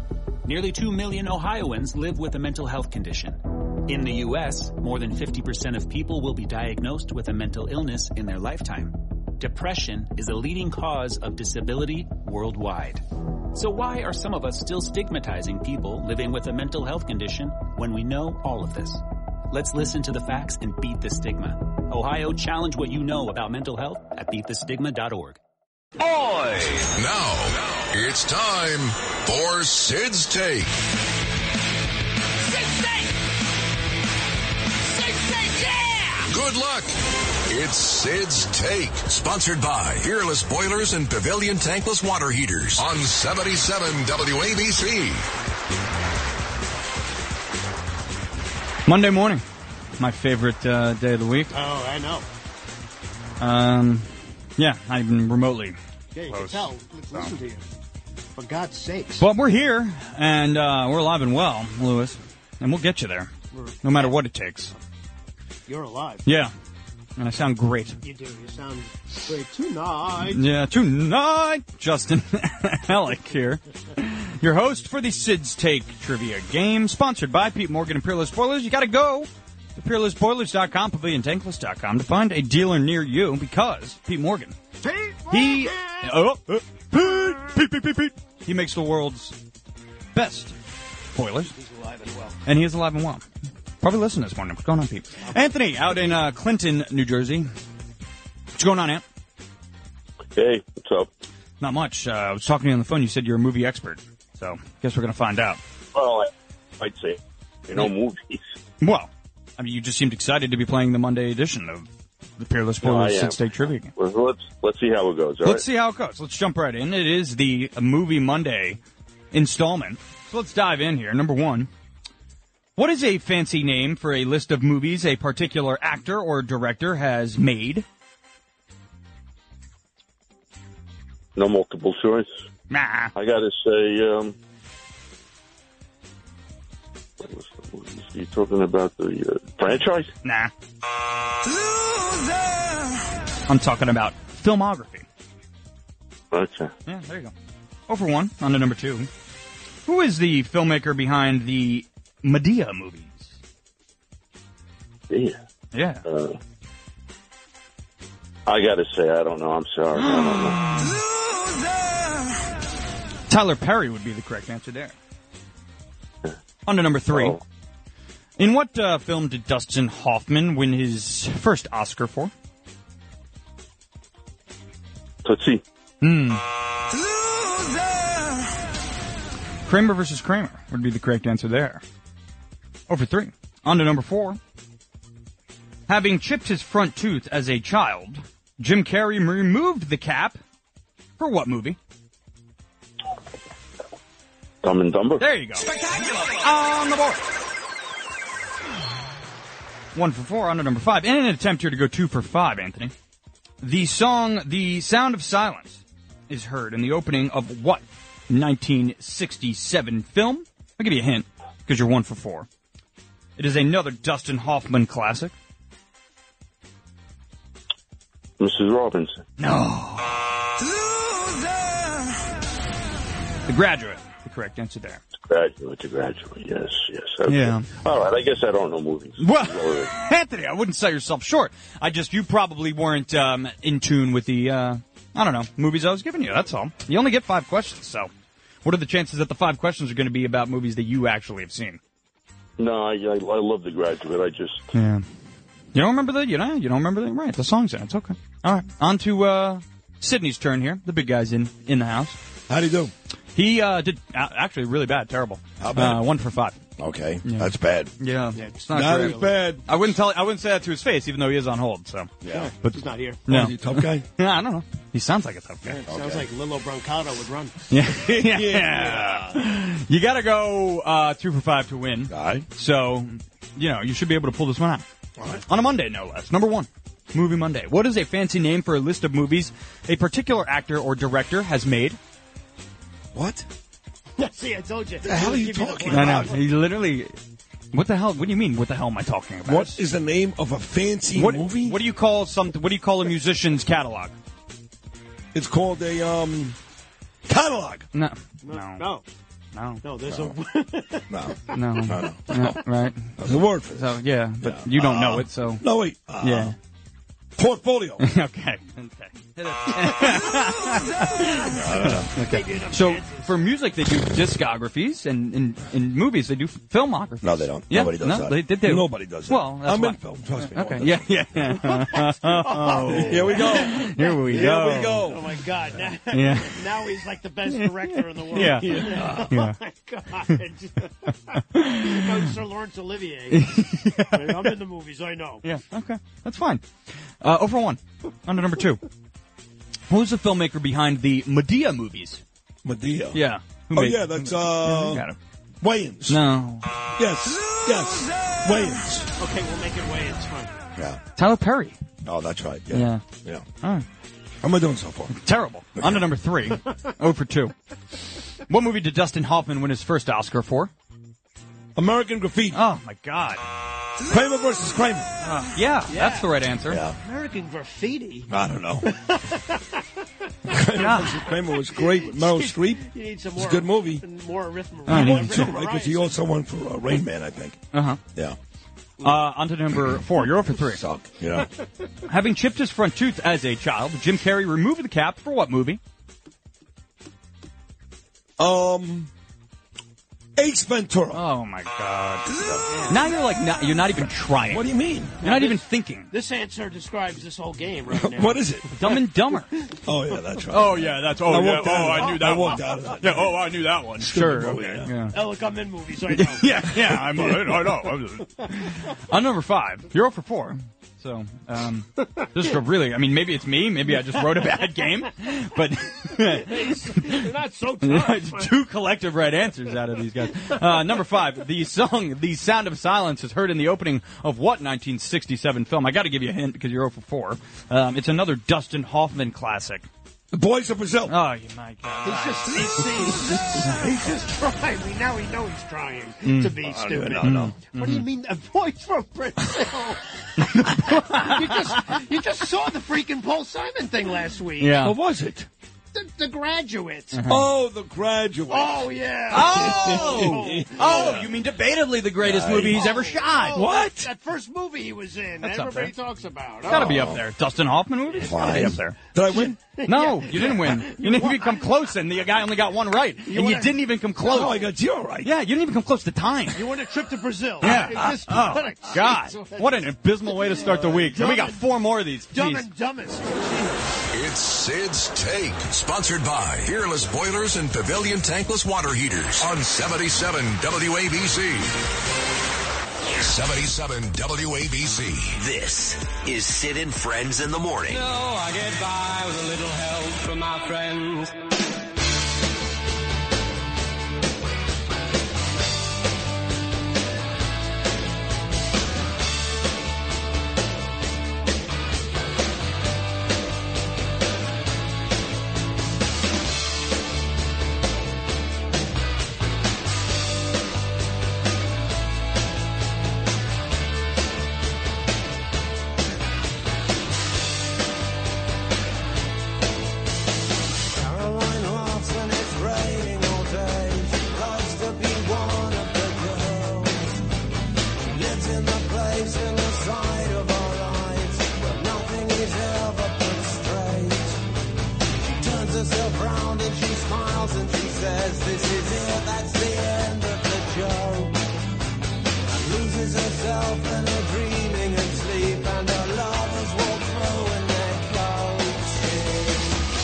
Pretty in pink.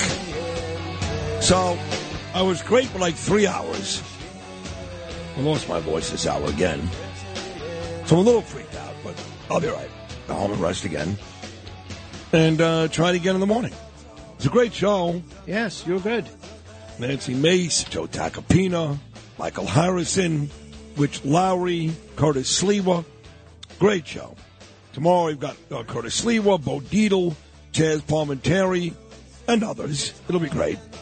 So I'm going to go home, and I'm going to get naked Okay, so far like every day. That'll help a lot. and listen to Alec and Salas's sports podcast. Oh, that's good. That'll put you to sleep in 40, 20 seconds. You haven't listened to one episode. I have to. Oh, not the whole episode. I hear the promo on this. Yeah, yeah, yeah, yeah, yeah. It's enough for me. Good caption. Caption right there. Yeah. No, you guys are good. You guys are good. Why do they continue to walk this player? I don't understand. I don't know. What do you? I don't know. What you- Hard, hard. Yeah, yeah. I'm sitting right here. Oh, Justin's here. Yeah. Justin, it's a great podcast. I love it. Thank you, Lou. I really love it. Oh, no, I'm joking. Listen, guys, but I'm done. That's it. I got to go. You gotta go. Lewis and uh, Justin Noel will do it again tomorrow. We'll close it out with the lead singer of this band, Psychedelic Furs. Happy birthday. What's his name again? Richard Butler. Richard Butler. Happy birthday. Rest your voice. I'll rest my voice, and I'll be back, God willing, at 6 a.m. on a Tuesday. Until then, peace.